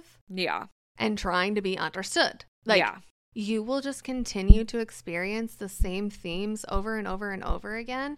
And then you'll be frustrated because you have all the like tools of like how to communicate and you're saying everything right and you're still feeling misunderstood. Yeah. And that's where that the understanding thing is the real real. Like when you say communication and we come in and we just slap communication skills on there, now you're saying everything the right way and you're responding the right way, but you're not freaking understanding each other. yeah. And so it doesn't stick. Like I said my I statement, but you Yeah. didn't understand when me. you don't listen to me or it makes me feel like whatever and so you can Yeah. say it all the right way but then there's like you're still missing that piece yeah. and that's when i see couples who are like we're not compatible and like we need to break up or divorce or whatever because like we tried the therapy thing and it didn't work quote unquote yeah. typically that's because we jumped to making changes too soon and we need to slow down. I like use this like analogy with my clients of like getting married is like a collision of two planets. If we knew that we were going to be doing this, like let's say like I don't know, NASA very intentionally decides that they're going to collide like Jupiter and Saturn together on purpose to like create some sort of livable environment. Okay, obviously this is a little crazy. Would they just like go in and like willy nilly do it and hope for the freaking best? Yeah. No. You know that there would be many missions to each of the planets. There'd be freaking rovers. There would be so much data collection on like the environment of those planets. And it would be like a few years of dating, not Yes, months. like which which is a whole other topic too of like do you not get married so fast? but even then, it's like this is where the understanding piece comes in. Yeah. because if you are coming from these two okay so let's say you know jupiter and saturn we combine them and now their inhabitants are also combined and intermingling. And they're like what are you talking about? Like this is not like we breathe water here. You're like whatever right? And it's like there's nothing wrong. It's just different. They grew Yeah. up on a literal different planet. And so i tell my couples you guys are aliens. You might as well be freaking aliens. Like i don't care if you grew up down the street from each other you do not understand each other Yeah. and so go ahead and pretend like this is someone who grew up on a whole different planet. The best chance that we have of having a successful like collision of these worlds is to understand the material that we're working with Mm-hmm. without judging it. When we have a Mars rover or whatever, we're not like sending these like little rovers to Mars to like make judgments about what's going on at Mars and be like this is good and bad. No, it's literally this this is just what it is. Yeah. This is what's happening on Mars. Yeah. This is what the moon is made of. Like this is what like it's not like oh this is good or bad. There isn't any judging going on. It's literally just the data collection Mm-hmm. and then we're like theorizing like how to make it work right Yeah. that piece is missing from couples therapy so often and that's technically individual work right because one person is like doing their own exploration of their own planet and like trying to understand like why am i the way that i am and then the other person is this astronaut Yeah. who's like collecting this information and we're not judging it as right or wrong. We're just learning like this is why you are the way that you are. This is why you see things the way that you do. There it is pointless for me to tell me that you're for me to tell you that you're wrong. Yeah. If an alien comes down and says like the couch that we're sitting on is not green, this is like purple, it is entirely pointless for like us to just like try to convince that alien otherwise yeah. on their planet, this is purple. Like, Yeah. just accept it. That piece is where everybody gets lost in couples therapy and why couples therapy doesn't work, quote unquote. When it doesn't work, is that they did not do this non judgmental, like curiosity data collection of mm-hmm. like, how would your mom respond if something like that happened? Yeah. Or like, if something like this happened, like, what would your family have done? The individual work Yeah. within. Yeah. And like, couples. how does it make you feel when your mom says this? How does it make you feel when your boss says this? How does it make you feel when your ex said that? Whatever. You might be taking note of like the differences and being like, oh, that's interesting because my mom would have responded really differently. Yeah. Right. But you're not there to say, like, my mom did it right and your mom did it wrong. Yeah. Your job is to just be like, oh, Mhm. it's just that understanding and like seeing and noticing the difference without being like, this one's right, this one's wrong. It's just being like, exact same situation happens. We take it two very different ways Yeah. because of this and because of that. That has to be the foundation. And that's technically individual work. Yeah. And so when people go and do their individual work with an individual therapist and then like try to come into couples therapy, it ends up being kind of a mess because they're trying to catch up both the therapist and their partner on like what they're learning in their individual therapy. And then not to mention that like another part of individual therapy that's not the best is that typically your therapist is on your side. Yeah. Right?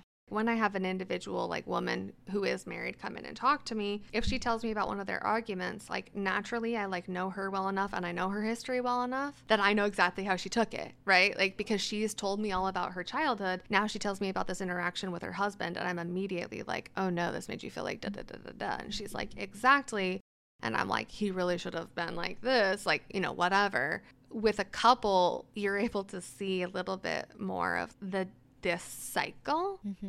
and less of like who was right, who was wrong, but like, oh, this is where we got lost. Yeah. This is where we got lost. It wasn't about who was right and who was wrong. It was like, you took this in this way, I meant it in this way, and then I took your reaction in this way, and like we rabbit holed and it like downward spiraled into this like huge conflict. And like, this was where we got lost. It was like this little misunderstanding right here that Yeah. I didn't receive it in the way that you sent it, or vice versa. And like being able to stop saying like that one is right or wrong and just being able to accept that is how you will see it in perpetuity. Everyone's different. Exactly. And just being able to accept everybody being able to accept that. right. Yeah. Which is honestly such a huge schema shift as a human because we are naturally prone to like making judgments of that's weird, like that's messed up. Like when you are dating somebody and they like describe something that happened in their family or like whatever, it's really normal to be like, your family is like weird, Yeah. right? Like Everybody's family is weird. Yeah, Your own family is your normal. family is yeah, exactly. Your family is the definition of of your normal and anything outside of that is weird. If you had a really toxic like let's say that your parents were like drug addicts or like alcoholics or something and then you meet somebody else whose parents were also alcoholics you're going to be like oh yeah same and like you're not going to think it's messed up and then you like talk to someone else who like didn't have parents like that and they're like are you guys okay that wasn't okay Yeah. right Yeah. we don't know. You don't know. And so, biggest problem is really not being able to accept that your partner sees the entire world and every interaction and even the words that we use in the same language that we speak differently than you. Assume it. Assume that you guys took it different ways. And they feel it differently too. And they feel it which is also really important. Yeah. Exactly. And like that has to be the foundation. And that technically is individual work. It's the inner work, but you're sharing it with this partner. Yeah. And now we have this huge, huge capacity for incredible growth and depth and healing together. Yeah. And going through that, like we were saying, like doing inner child work with your partner, doing any sort of work with your partner, Mm-hmm. just like opens up a whole new world Right. For any sort of like growth and relationship and future Mm-hmm. with that person. Mm-hmm. Like you're being the most vulnerable Right. With that person. Exactly. And I have people who'll be like, well, I do go home and like tell my husband about what we talked about. So, like, he is still learning about my upbringing because, like, I'll tell him, like, oh, I explored this. And, like, this is how it is with me right now because I'm not married, but I do have a boyfriend. We don't go to couples therapy mainly. I mean, we probably would if he was in the state, but he's not in the state right now because I'm like still a single individual, like I go to individual therapy and I like tell him what happens in therapy, but it's very different to like tell somebody like, "Oh, I explored this dynamic with my dad and like it brought up this and this and this and this and I realized that that's why I do this or whatever." And like that's great. Like that's a second best for sure. Like Yeah. for their for them to kind of get the like nutshell and be like, "Oh, that's interesting." And like that helps me understand you a little bit more. What they're missing is actually the therapist's modeling of how to handle that. yeah. So that's now what that person is missing. You might explore this dynamic that you had with your with your individual therapist and then go home and tell your husband about it. But then your husband is like, "Oh, that's interesting." Yeah, like okay, cool. Whereas when he was sitting in the therapy room, he's actually watching the therapist look at that person and be like, Tell me more about how that made you feel. What other times have you felt like that? Like your partner gets to learn those, Those skills, skills. on how to cope with you Mhm. or work through that with you when anything can bring up something in your everyday life because that's just what's happening for everybody Right. is like we're all adults now and we're in marriages or in relationships and our childhood is getting brought into it Right. Because that's just what happens. Exactly. And so our partner is kind of just like taking the shit of it Mm-hmm. because Yeah, they naturally They that's are. what happens. That is exactly what they're doing. So it's like, they're why- paying for your wounds. Yeah. So, like, why wouldn't they want to be in therapy Right. with us and learning how to help us manage? Like, we can't manage on our own. Yeah.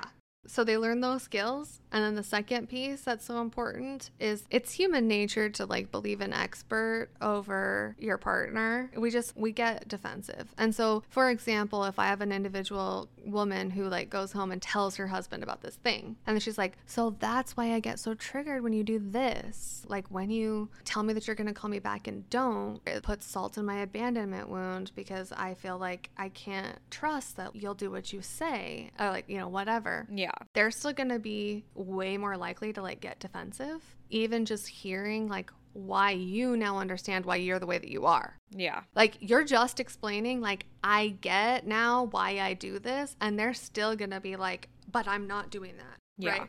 Whereas in the therapy room, when I'm the one being like, okay, so when he, let's say, for example, says, like, oh, yeah, I'll call you later, and then he doesn't, this is bringing up this. This is throwing salt in this wound. That's bringing up that, or whatever. Even though that's not what he's trying to do, he just forgot about it. Yeah. It wasn't that big of a deal. He said, I'll call you when I get out of Costco. Got into the his car from Costco, turned up the AC, whatever, got a call from someone else. And like before you know it, like he just forgot and then was home. And then you're like, you never called me on your way home. Like, whatever. So innocent. It wasn't anything, but like this is what was happening for you. Now he's over there way less likely to be like, that's not what I meant. Like I just didn't think about it. He's like, I'm listening to Kendree validate that wound and normalize the reaction, even though misaligned with the reality, like normalizing that reaction, which now is making me think, okay, it's important for me to like make an effort to call when I say that I'm going to, right? They're Yeah. doing, they're connecting those dots without even me turning to them and saying, like,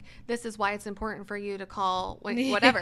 But that's what the wives do when they go home and they're like, this is why I need you to call. We continue to stay defensive. Whereas when he's sitting there over on the couch and he's having this compassion, he's thinking in his mind, so long as he's not a freaking sociopath who doesn't give a shit about anyone but himself, if he cares about you and has any empathy skills at all whatsoever, he's going to naturally be like, okay, when I do something very simple like that, it sends her into this tailspin. And Yeah. I don't want her to be in that tailspin. Yeah. Therefore, I'm going to make a little adjustments to the way that I do things. That happens organically. For those two huge reasons, it's way different than like doing individual therapy and then going home and telling your husband about it. My like new couples think I'm so strange because they'll explain a conflict to me and I will like have this like look of glee in my eyes and I'll be like, okay, this is exciting because I saw what happened here and like let's break it down. Like I'm like, oh, You're there like it is. Huge smile on Yeah, your face. I'm You're like, like, that's you it. guys, this is so exciting. Like, get ready. Like, we're gonna explore each other's planets. I'm like all stoked about it, and they're like,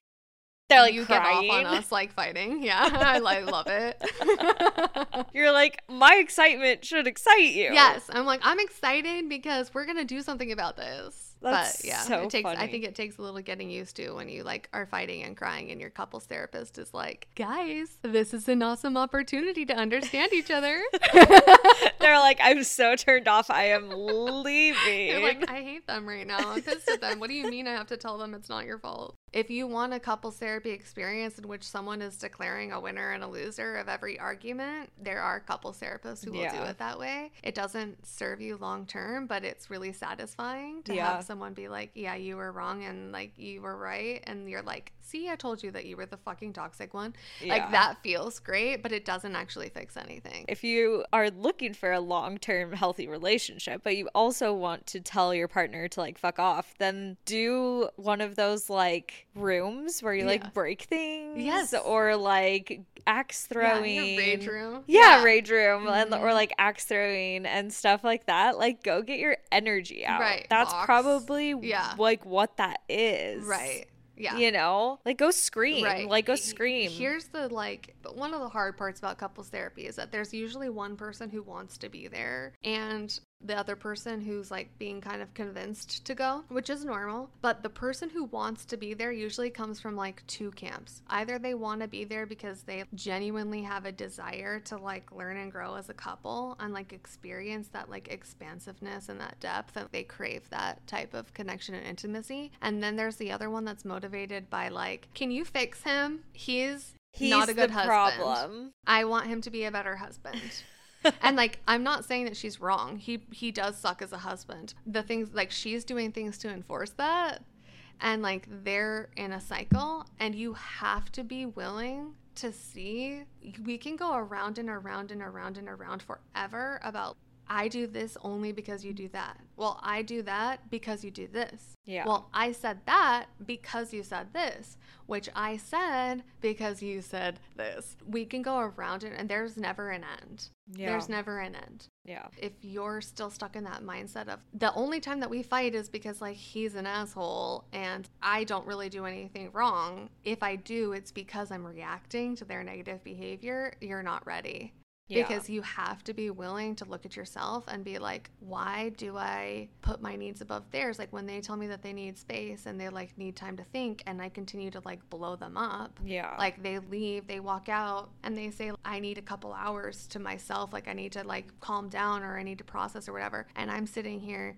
blowing them up being like absolutely not. Like if you love me you're not gonna freaking like walk away from this conversation right now. Like how dare you leave in this moment whatever. If those are the types of things that you're thinking without being able to like take a step back and go where is like my inability to let them take that space coming from? Yeah. why am I going into fight or flight and like blowing them up and saying like you're abandoning me you're Yeah. leaving right now where is that like i need to look inward and be like whoa what is coming up for me oftentimes you are doing something to reinforce that because like you were you wouldn't let them get a break like you're constantly criticizing whatever and then they shut down and need this space and they're like internally panicking They in a just like way. need to chill Yeah, for a second. It's a different type of internal panic. Yeah, it's two different people. They Yeah. react in different exactly. ways. But we see them as being the one that's wrong if we are in that mindset of Yeah. like, you walk away, like you stonewall me, or like give me the silent treatment or whatever. And yeah, those things are toxic. They are. Rarely is that happening without there being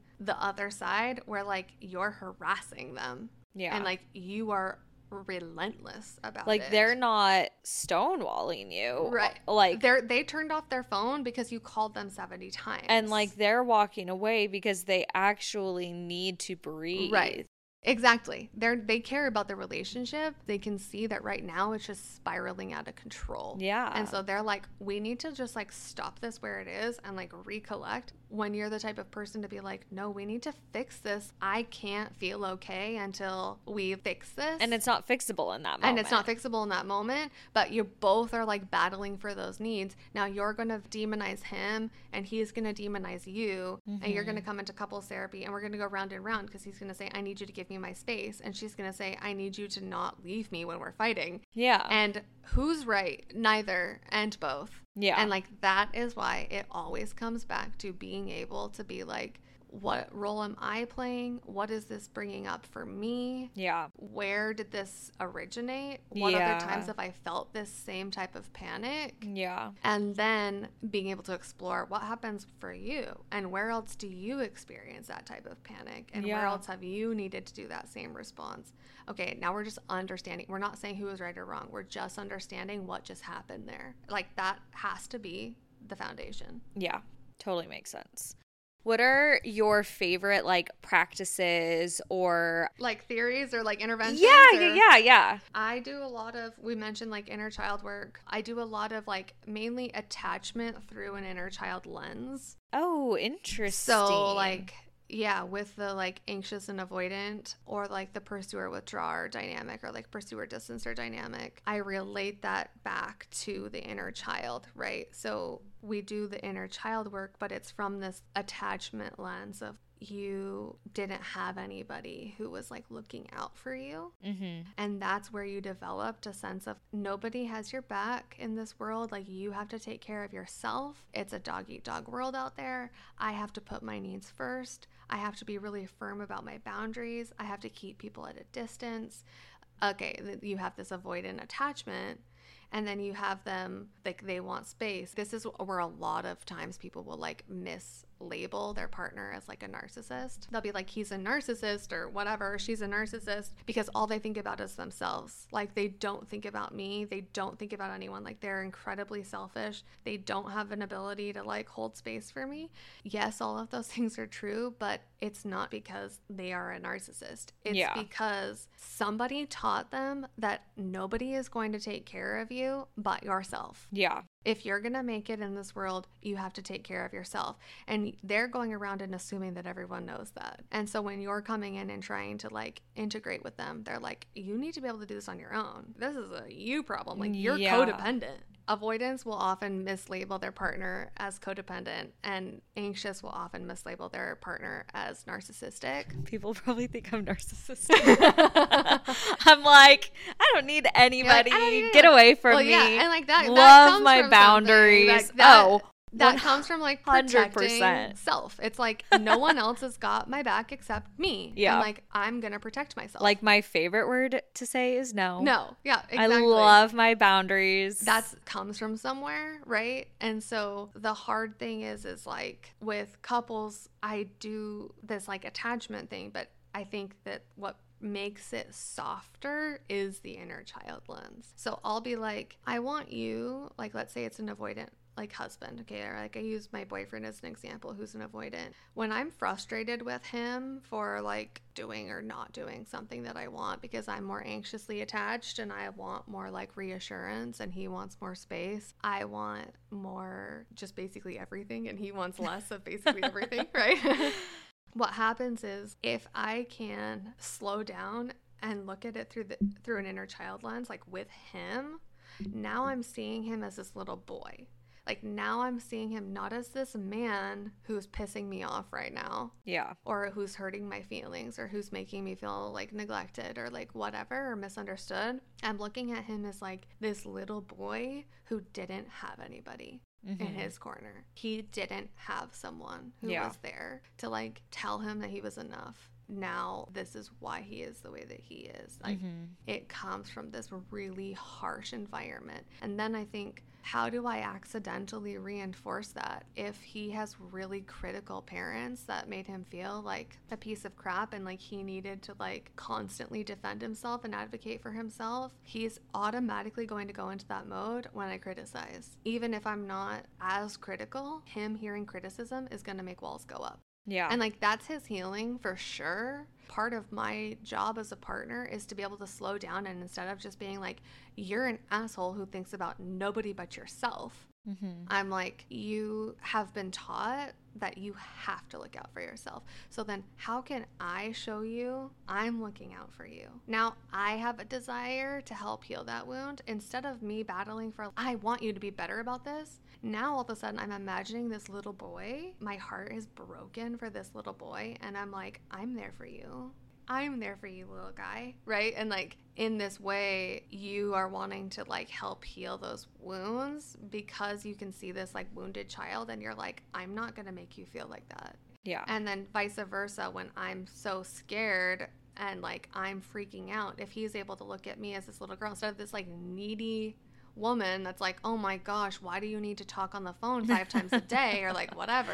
yeah. he's like this little girl like grew up in an environment where like you didn't know if things were okay one hour to the next. So it makes sense that almost every hour you like want to check in because things could go incredibly different three times a day Yeah. in your house. It was so chaotic that like you need to check to make sure that it's safe three times a day Yeah. or five times a day or whatever. And I'm not going to make you feel unsafe. Now it's a totally different lens. And so we're looking at like these attachment behaviors, but we're doing it through this inner child lens. And now not only are you advocating for your own inner child, but your partner is advocating for you as that child. That's so interesting. It's- I like It's that. beautiful and it's so bonding. Like, once again, like that's something that Brandon and I have done. It's something that I haven't experienced in any other relationship for us to look at each other through that lens and for us to like protect each other's inner child. That's really different in a good way. Mm-hmm. I love it. You were saying earlier that I feel like there's people who resist therapy and don't want to go. Mm-hmm. And then there's people who go to therapy and who, I was going to say go too much, but Oh, yeah. who heavily rely Yeah, on like, their dependent. therapist are debilitated and can't make a decision without Mhm. like texting their therapist or Mhm. having an appointment with their therapist. And everyone is different. Every client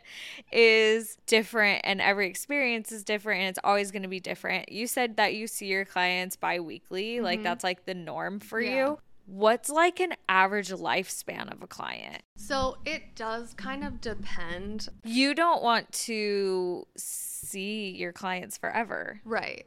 That's not there are some clients who I do have like long term. Yeah. It's another one of those like it depends. Like Yeah. you nailed it when you said like everyone's different because sometimes I have like a couple who they are really compatible naturally. Like there isn't a lot of conflict. That's great. They have something very specific to work on. Like there was an infidelity or like Yeah. something like that or like a job loss or like there was some sort of like life event Mhm. that they're needing to work through. They had their first baby and it's like throwing them for a loop. So there's clients where their quote unquote problems are pretty specific to like a life cycle stage Yeah. that they're going through, starting obviously with this foundation and then applying it to the life cycle stage. Typically like fixes the problem and they can like be discharged from therapy and we like talk about warning signs of when it's time to come back. What i anticipate sometimes i'll say like you guys will face another stage when your last baby like goes into kindergarten. It'll be really normal for you guys to feel like you need to see a therapist at that point again. So we like kind of make these like projections as well of what's going to be really normal to like stir the pot again for them. And they're really temporary clients and so sometimes with those people, I wouldn't say that therapy has been very effective for people who go less than like nine months. Yeah. I would say like nine months to a year is kind of a minimum, Yeah. especially when you're only going bi weekly. Like when you're going two to three times a month, it's just not a year is not a lot. Yeah. It very quickly just becomes um, not a lot of therapy. Sometimes that is all people need if it's something really specific. Other people have more differences between them. Some people have just very different upbringings and like it really heavily affects the way that they view each other and each other's actions and so it takes a longer amount of time to like understand each other like to break down their conflicts and then they also have the life cycle stages happening on top of them Yeah. with some of my couples who I've seen for like three years or whatever, it's typically because that foundation like took longer Mhm. because there were so many differences. Yeah. There wasn't a lot of overlap between their worlds. And then also couples who just like happen to have a lot going on. I have couples who, the ones who I've seen for a long time, they had their first baby and that's crazy. And then it's like they decided to start a business together. So now they're like working through that. And then it's like their mom moves in with them and like they are working through like having this in law live with them till end of life. And then like one of their parents dies and then they're like working through that. And then that kid goes to elementary school and they're back to having like school aged kids then their oldest hits teenager years and they're like dealing with that. Like, so, One like, thing after another. sometimes another. it's just like one thing after another, like just depending on the couple. If they have a life in which there's a lot of change, mm-hmm. they need more help navigating that change. I have some couples who I've seen for three years and some couples who I see nine months to a year and then like they don't come back for a while. And Yeah. sometimes I'll have someone come back three years later and Yeah. be like, Hey, Hi, me. it's. Like, can we come in? Yeah. And then I'm like, always happy to see them. So some people are more of like an in and out as they need, and some people just have a lot going on. So Yeah. the real trick is to make sure that you are going to a therapist who isn't there to just like listen to you every week and collect a paycheck. That's a red flag. If Yeah. you have a therapist who you go to every week or every other week and all that they do is listen and tell you like wow that must be so hard. If that's what you want your experience to be by all means but you're not going to solve anything it's going to be band-aid after band-aid after band-aid and that therapist is collecting paycheck after paycheck Yeah. it's not my style. I'm the type that when I have couples or an individual come in and complain, I'm like, okay, and what are we going to do about it? we need to figure out what's wrong, get the skills, build the skills, Right. and then apply the skills in our daily life and like move forward from that. Exactly. Like when I first moved here, I full fledged went into therapy. Mm-hmm. I had like eight life crises happen at once Mm-hmm. when I moved here. It was very intense. I was like, I have to go to therapy. This is insane. I was going a lot. I'm not anti individual therapy. Exactly. I'm not really. I have individual clients and I love my individual clients. Yeah. And like there are some people who it doesn't work because their partner won't go. If your partner won't go, of course I'll still take you. So Yeah. I'm not that anxiety wouldn't creep up on you in the same way because you would have Josh who was there for that entire journey and like knows what the coping skills are. They're there to help you with that and that's why you don't become dependent on a therapist Exactly. because you're taking home a piece of therapy. Yeah. Like that's going home with you. I feel like that experience for myself was so eye opening. And that's when I was like, that's not good. Mm-hmm. right. I don't. You don't want that. Yeah. Because I don't feel like I'm very dependent on her. Mm-hmm. I've seen so much growth in myself and so many skills that I've applied in my life. And like, I am so grateful for therapy. Mm-hmm. Like, that's when I started realizing, like, okay, I can like take it down a notch, come and go in waves, like, Mm-hmm. figure out my skills more and just be better about that Right. instead of putting so much pressure on like physically going and seeing Right. her. Exactly. And I will purposefully wean clients off. So when you said that, I'm like, that is actually like the way that I do it. When I have a couple who's come in, like, let's say that like their last three sessions, they've been like, we've been doing really good. Obviously, things have come up, but we've understood each other way better. We've like compromised way better and like da da da da da, like whatever, all these things that are like going well. I'm like, okay, cool then let's see what happens if we go a month and I'll schedule them out a month. And then they come in and I'm like, how was the month? And then if it was pretty rocky, I know that we like still need to be doing our bi-weekly. Yeah. If they were like, it went really well, like there were a couple hiccups, I'll be like, okay, well, like what could have been better? Let's remember that. Let's do another month. And then another month. And then I'm like, let's go two months. And then I'm like, let's go six months. At that point, I'm like, I'm going to schedule you guys to come and see me in six months. And like, if you want to come in before, let me know. If you decide Yeah. you can add onto it always. I'm not weaning you off because I'm sick of you. Yeah. like, whatever. I'm weaning you off because I want you to be like, oh my gosh, it's been six months and this is still sticking. And Yeah. like, we are different and like i'm really excited about it and like now we go in and we're telling Kendree it was great and then she's discharging us and telling us like let me know when, when slash if you need to come back That's what I would want. And like, that's what I would want for other people. Like, that's the goal is to be able to, and not that therapy is a crutch or anything, but therapy is there for you to heal yourself and then to be able to like build the skills to go live your life on your own. right sometimes people will say like therapy is self-care which it is, but it's not a long term self care. Long term self care is like exercise, taking bubble baths, it's like Yeah. reading, it's socializing, it's like whatever. Those are long term self cares. Like, I shouldn't Therapy be a- paying a, a therapist to healing. vent. Exactly. Yeah.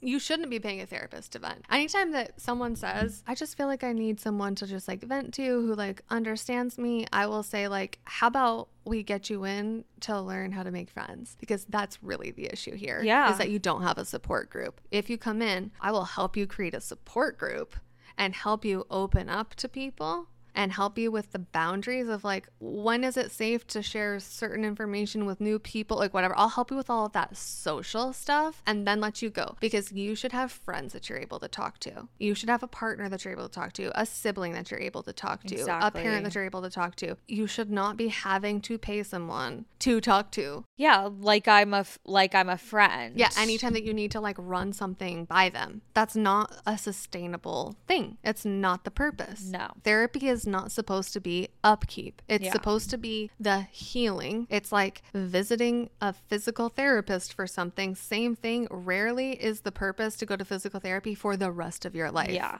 It's to rehabilitate you so that you're like more functional. Yeah. And then if the injury flares up again, you come back. Yeah. If something else happens, you come back for something different. But it's not supposed to be chiropractic, which is more maintenance. Yeah. Right?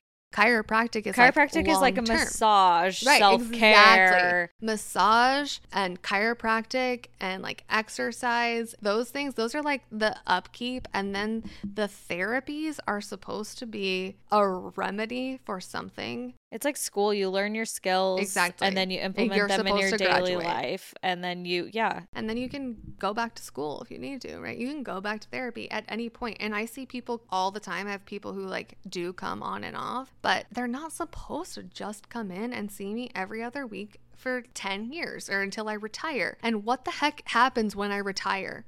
Do you know how Or if you problematic it is if a therapist moves or retires or like dies, heaven forbid, and they have a bunch of clients who rely on them like that? Yeah. Those clients then go into crises. We are not supposed to create dependencies on us. We're supposed to be healing and releasing with like always an open door. It drives me crazy on a professional level.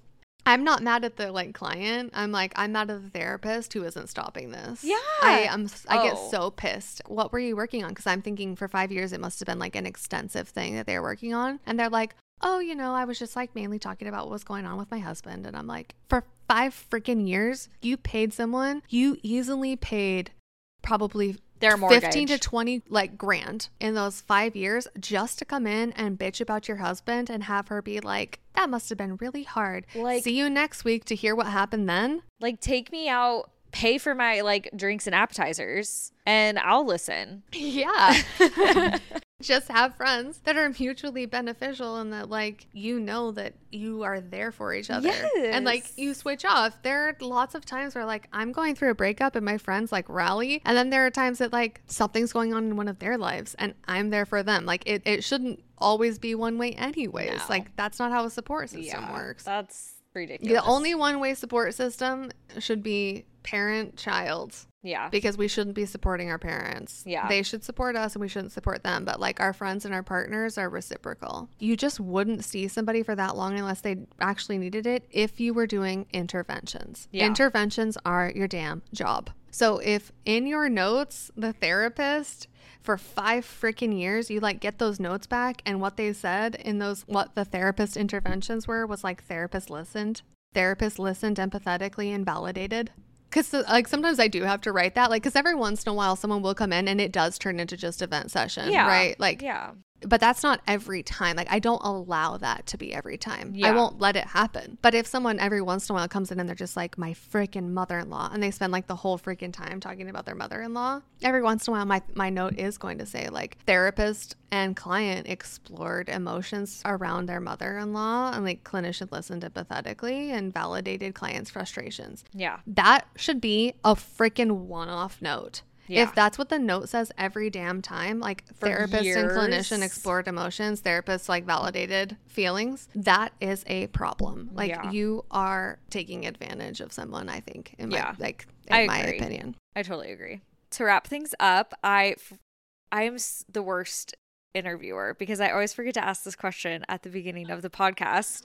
The one question I ask everybody is if you've ever cut your own bangs. Oh, if I've ever cut my own bangs. Yes. Um, wow, I'm trying to remember. I feel like vaguely like I have, but I mean, like your I grew mom up with my mom and sister, yeah, doing Yeah. hair. And so I know my sister did. My sister definitely cut her own hair like as a little girl. Yeah. But I do vaguely remember like I feel like I did, but I like always had my mom there to fix it. Yeah. You know, like I think I would like try, especially during those emo days that I'm talking about. I feel like I would like definitely make some cuts on my own, but Yeah. I would be like, help and like get some help.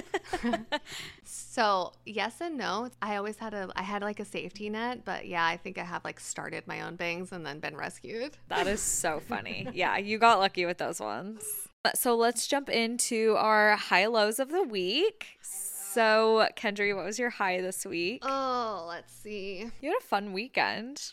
Did I? I mean, I, I guess my baby, like my nephew, Yeah. I definitely loved spending time with He is him. so He's cute. the chunkiest, most squishy. I love him so much. Today, when I went to like take them, they were at the dentist, and I like I pulled up and Chase, my brother-in-law, and my dad are like sitting in the car with the baby, and my mom and my sister are still in the dentist's office. I could see before I even got in the car that like Shep was like screaming, and I was like, "Oh no!" And I like opened up the door, and my dad was just like wide-eyed, and like Chase is just like wide-eyed, and I was like, "You know, where's Sadie? And like, what's going on?" And like Chase is like, "He's hungry. Like he was supposed to eat like an hour ago, but like they're not done with their teeth yet, and like whatever." So he's just like red in the face. He's got like actual Oh. tears. Chase is like sh- sh- like he's like Trying. trying so hard. He's like putting in the pacifier. He's like playing with toys. Like it just was was like not working, and I could tell that like that had been going on for some time, based off of like both of their like eyes Expressions. Yeah, I was like the energy was telling me that like this was not recent. Chase said I, he was like, "Do you want your candy?" Which is like what they call me. So he's like, "Do you want your candy?" And he like just like puts him in the back seat. I'm like sitting in the back seat of my dad's jeep, and he like Without even yeah. questioning. He was like, so done. see if like some other human like stimulating him in some way will help. And I like grab him and I like held him just to my chest and like just started patting his like little back and he like immediately stopped. And i was just like heart melting instantly. And i think like that happens for two reasons. I think like babies can sense like dysregulation. And so the longer that the longer that they scream and the more dysregulated that their parents become like the less likely that they'll calm down Yeah. because they're feeding off of that dysregulation. When i could tell by the energy in the car that like it'd been going on for a while i could tell that chase was dysregulated my dad was dysregulated and the baby was. And then i'm this new person that's very regulated. I'm coming into it brand new yeah. and so I think that like that co-regulation happened was me just holding him and being calm was him able to be like, oh, okay. But also I like to tell myself it's because I'm his favorite. You know, I'm like, it's also just because candy. He wanted loves me. Candy. and he loves me more than his dad. like he loves me more than dad and grandpa. yeah. He didn't want anybody but candy, and I just cannot with that. I like have said it a thousand times today. Like as soon as I saw my sister and my mom, I was like, "Guess what?" He was screaming, and then he fell asleep on me. And he's like asleep on me, and it's just like so precious, and like so he's definitely the high. I feel like my low has been like my sleep. I have like Ugh. not been able to sleep lately, and I don't know if it's like the I feel like I'm staying up later because it's light darker Same. We've like- been doing or- the same thing. or light later, I guess. Yeah, like how longer right now. days. Yeah, like I'm like okay, almost almost 8 seven thirty. Yeah, it's almost eight, and it's still sunny outside. And so what happens is like I feel like I don't start my wind down until it's like dark, yeah. And then I'm like staying up later. I'm eating later, and like Like Josh is picking up dinner later. right yeah, now. Exactly. I'm like, it's gonna be eight o'clock. Everything is later, and then I think it's kind of like messing with my sleep schedule. So I I'm like exhausted. I like called out actually today. I like canceled my morning sessions Yeah. because I, when my alarm went off, I was like, I can't. I literally can't show up as a therapist right now. I'm Yeah. too tired to show up as a therapist, and like I'm not gonna waste someone's time. And so I had to text them and be like, hello, I need to reschedule. Like, so sorry for the last minute. I don't tell them why, but what was happening was that I was like, I am a freaking zombie. It is not going to serve anybody for me to just like force myself to show up to these two sessions and like sit there and be a zombie. Yeah. I'm going to be miserable and they're going to pick up on like me not being there. Like not being So present. I just need to cancel. Yeah. So like Yeah. that was me. It was like last night was my low. Last night was my low, and then like today was Shep falling asleep on me during his low. Is my high. My high is that we went to Trader Joe's and I get flowers every time we go to Trader mm. Joe's. And I was nice and I let Josh pick the flowers and he picked daisies and they're so cute. Aww. They're like yellow and the insides is kind of like a pale pink color. Well, there's like the black inside. Adorable. Yeah. so cute. So props to Josh. Josh. But that's my high because they're super cute. That's cute. cute. And my low is that Josh and I went to the VIG. Have you been to the VIG? I haven't been to the Vig, but I oh wait, yes I have. I did go to the Vig once Yeah. for a bachelorette party. Okay, okay. So Josh and I have been a handful of times and we really like it. And they change up the menu too much. Mm, it's one of those. Yeah. I've posted about it on our Trader Joe's page. We really like it's like a roasted cauliflower appetizer and it mm. has like blue cheese and like some sort of sauce on it and it's so good. And we went on Saturday because I was like I'm craving that, That cauliflower. yeah, you were like, this is what I, I want. yes, I wanted it so bad. And we get there and we sit down and I'm like looking and I don't see it. Oh no. And so we asked the waiter and he was like, "Guys, they literally just got rid of it on Thursday." Oh my god. He's like, apparently, call. He was so funny. He's like, apparently, cauliflower is out of season, and I'm like, what does that even mean? He's like, I don't know. yeah, you're like we I can go to the store at and buy store. it. Like it's always there. I know. He was like, I fought for it. I'm like, thank you, but Oh, we didn't win. So I don't know. Hopefully, it'll be back, but it's really good, even though we can't eat it. So that is my low this week, because we a- missed it by two low. days. That's a good bad low. Yes. Oh, it was so frustrating. So anyway, so high lows for the week. Yeah.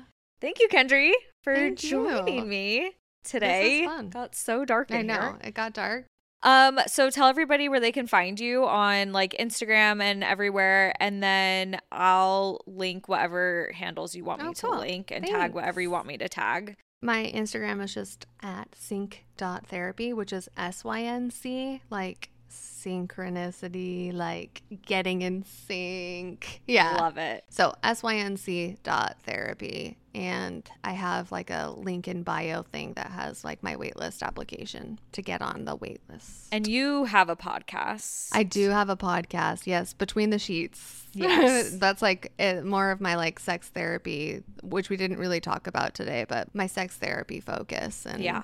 I talk a lot on there. But Yeah. yeah, Awesome. between the sheets, therapy head to toe. Thanks, Kendree. Thank you. Thank you guys so much for tuning in to this week's episode. You guys can find me on Instagram at should I cut bangs podcast for all the behind the scenes. We'll have everything linked in the show notes for you. And you can subscribe to the podcast anywhere podcasts can be found so that you don't miss a thing. And I want to hear from you guys. So please leave a rating and review as well. And I will see you guys next week.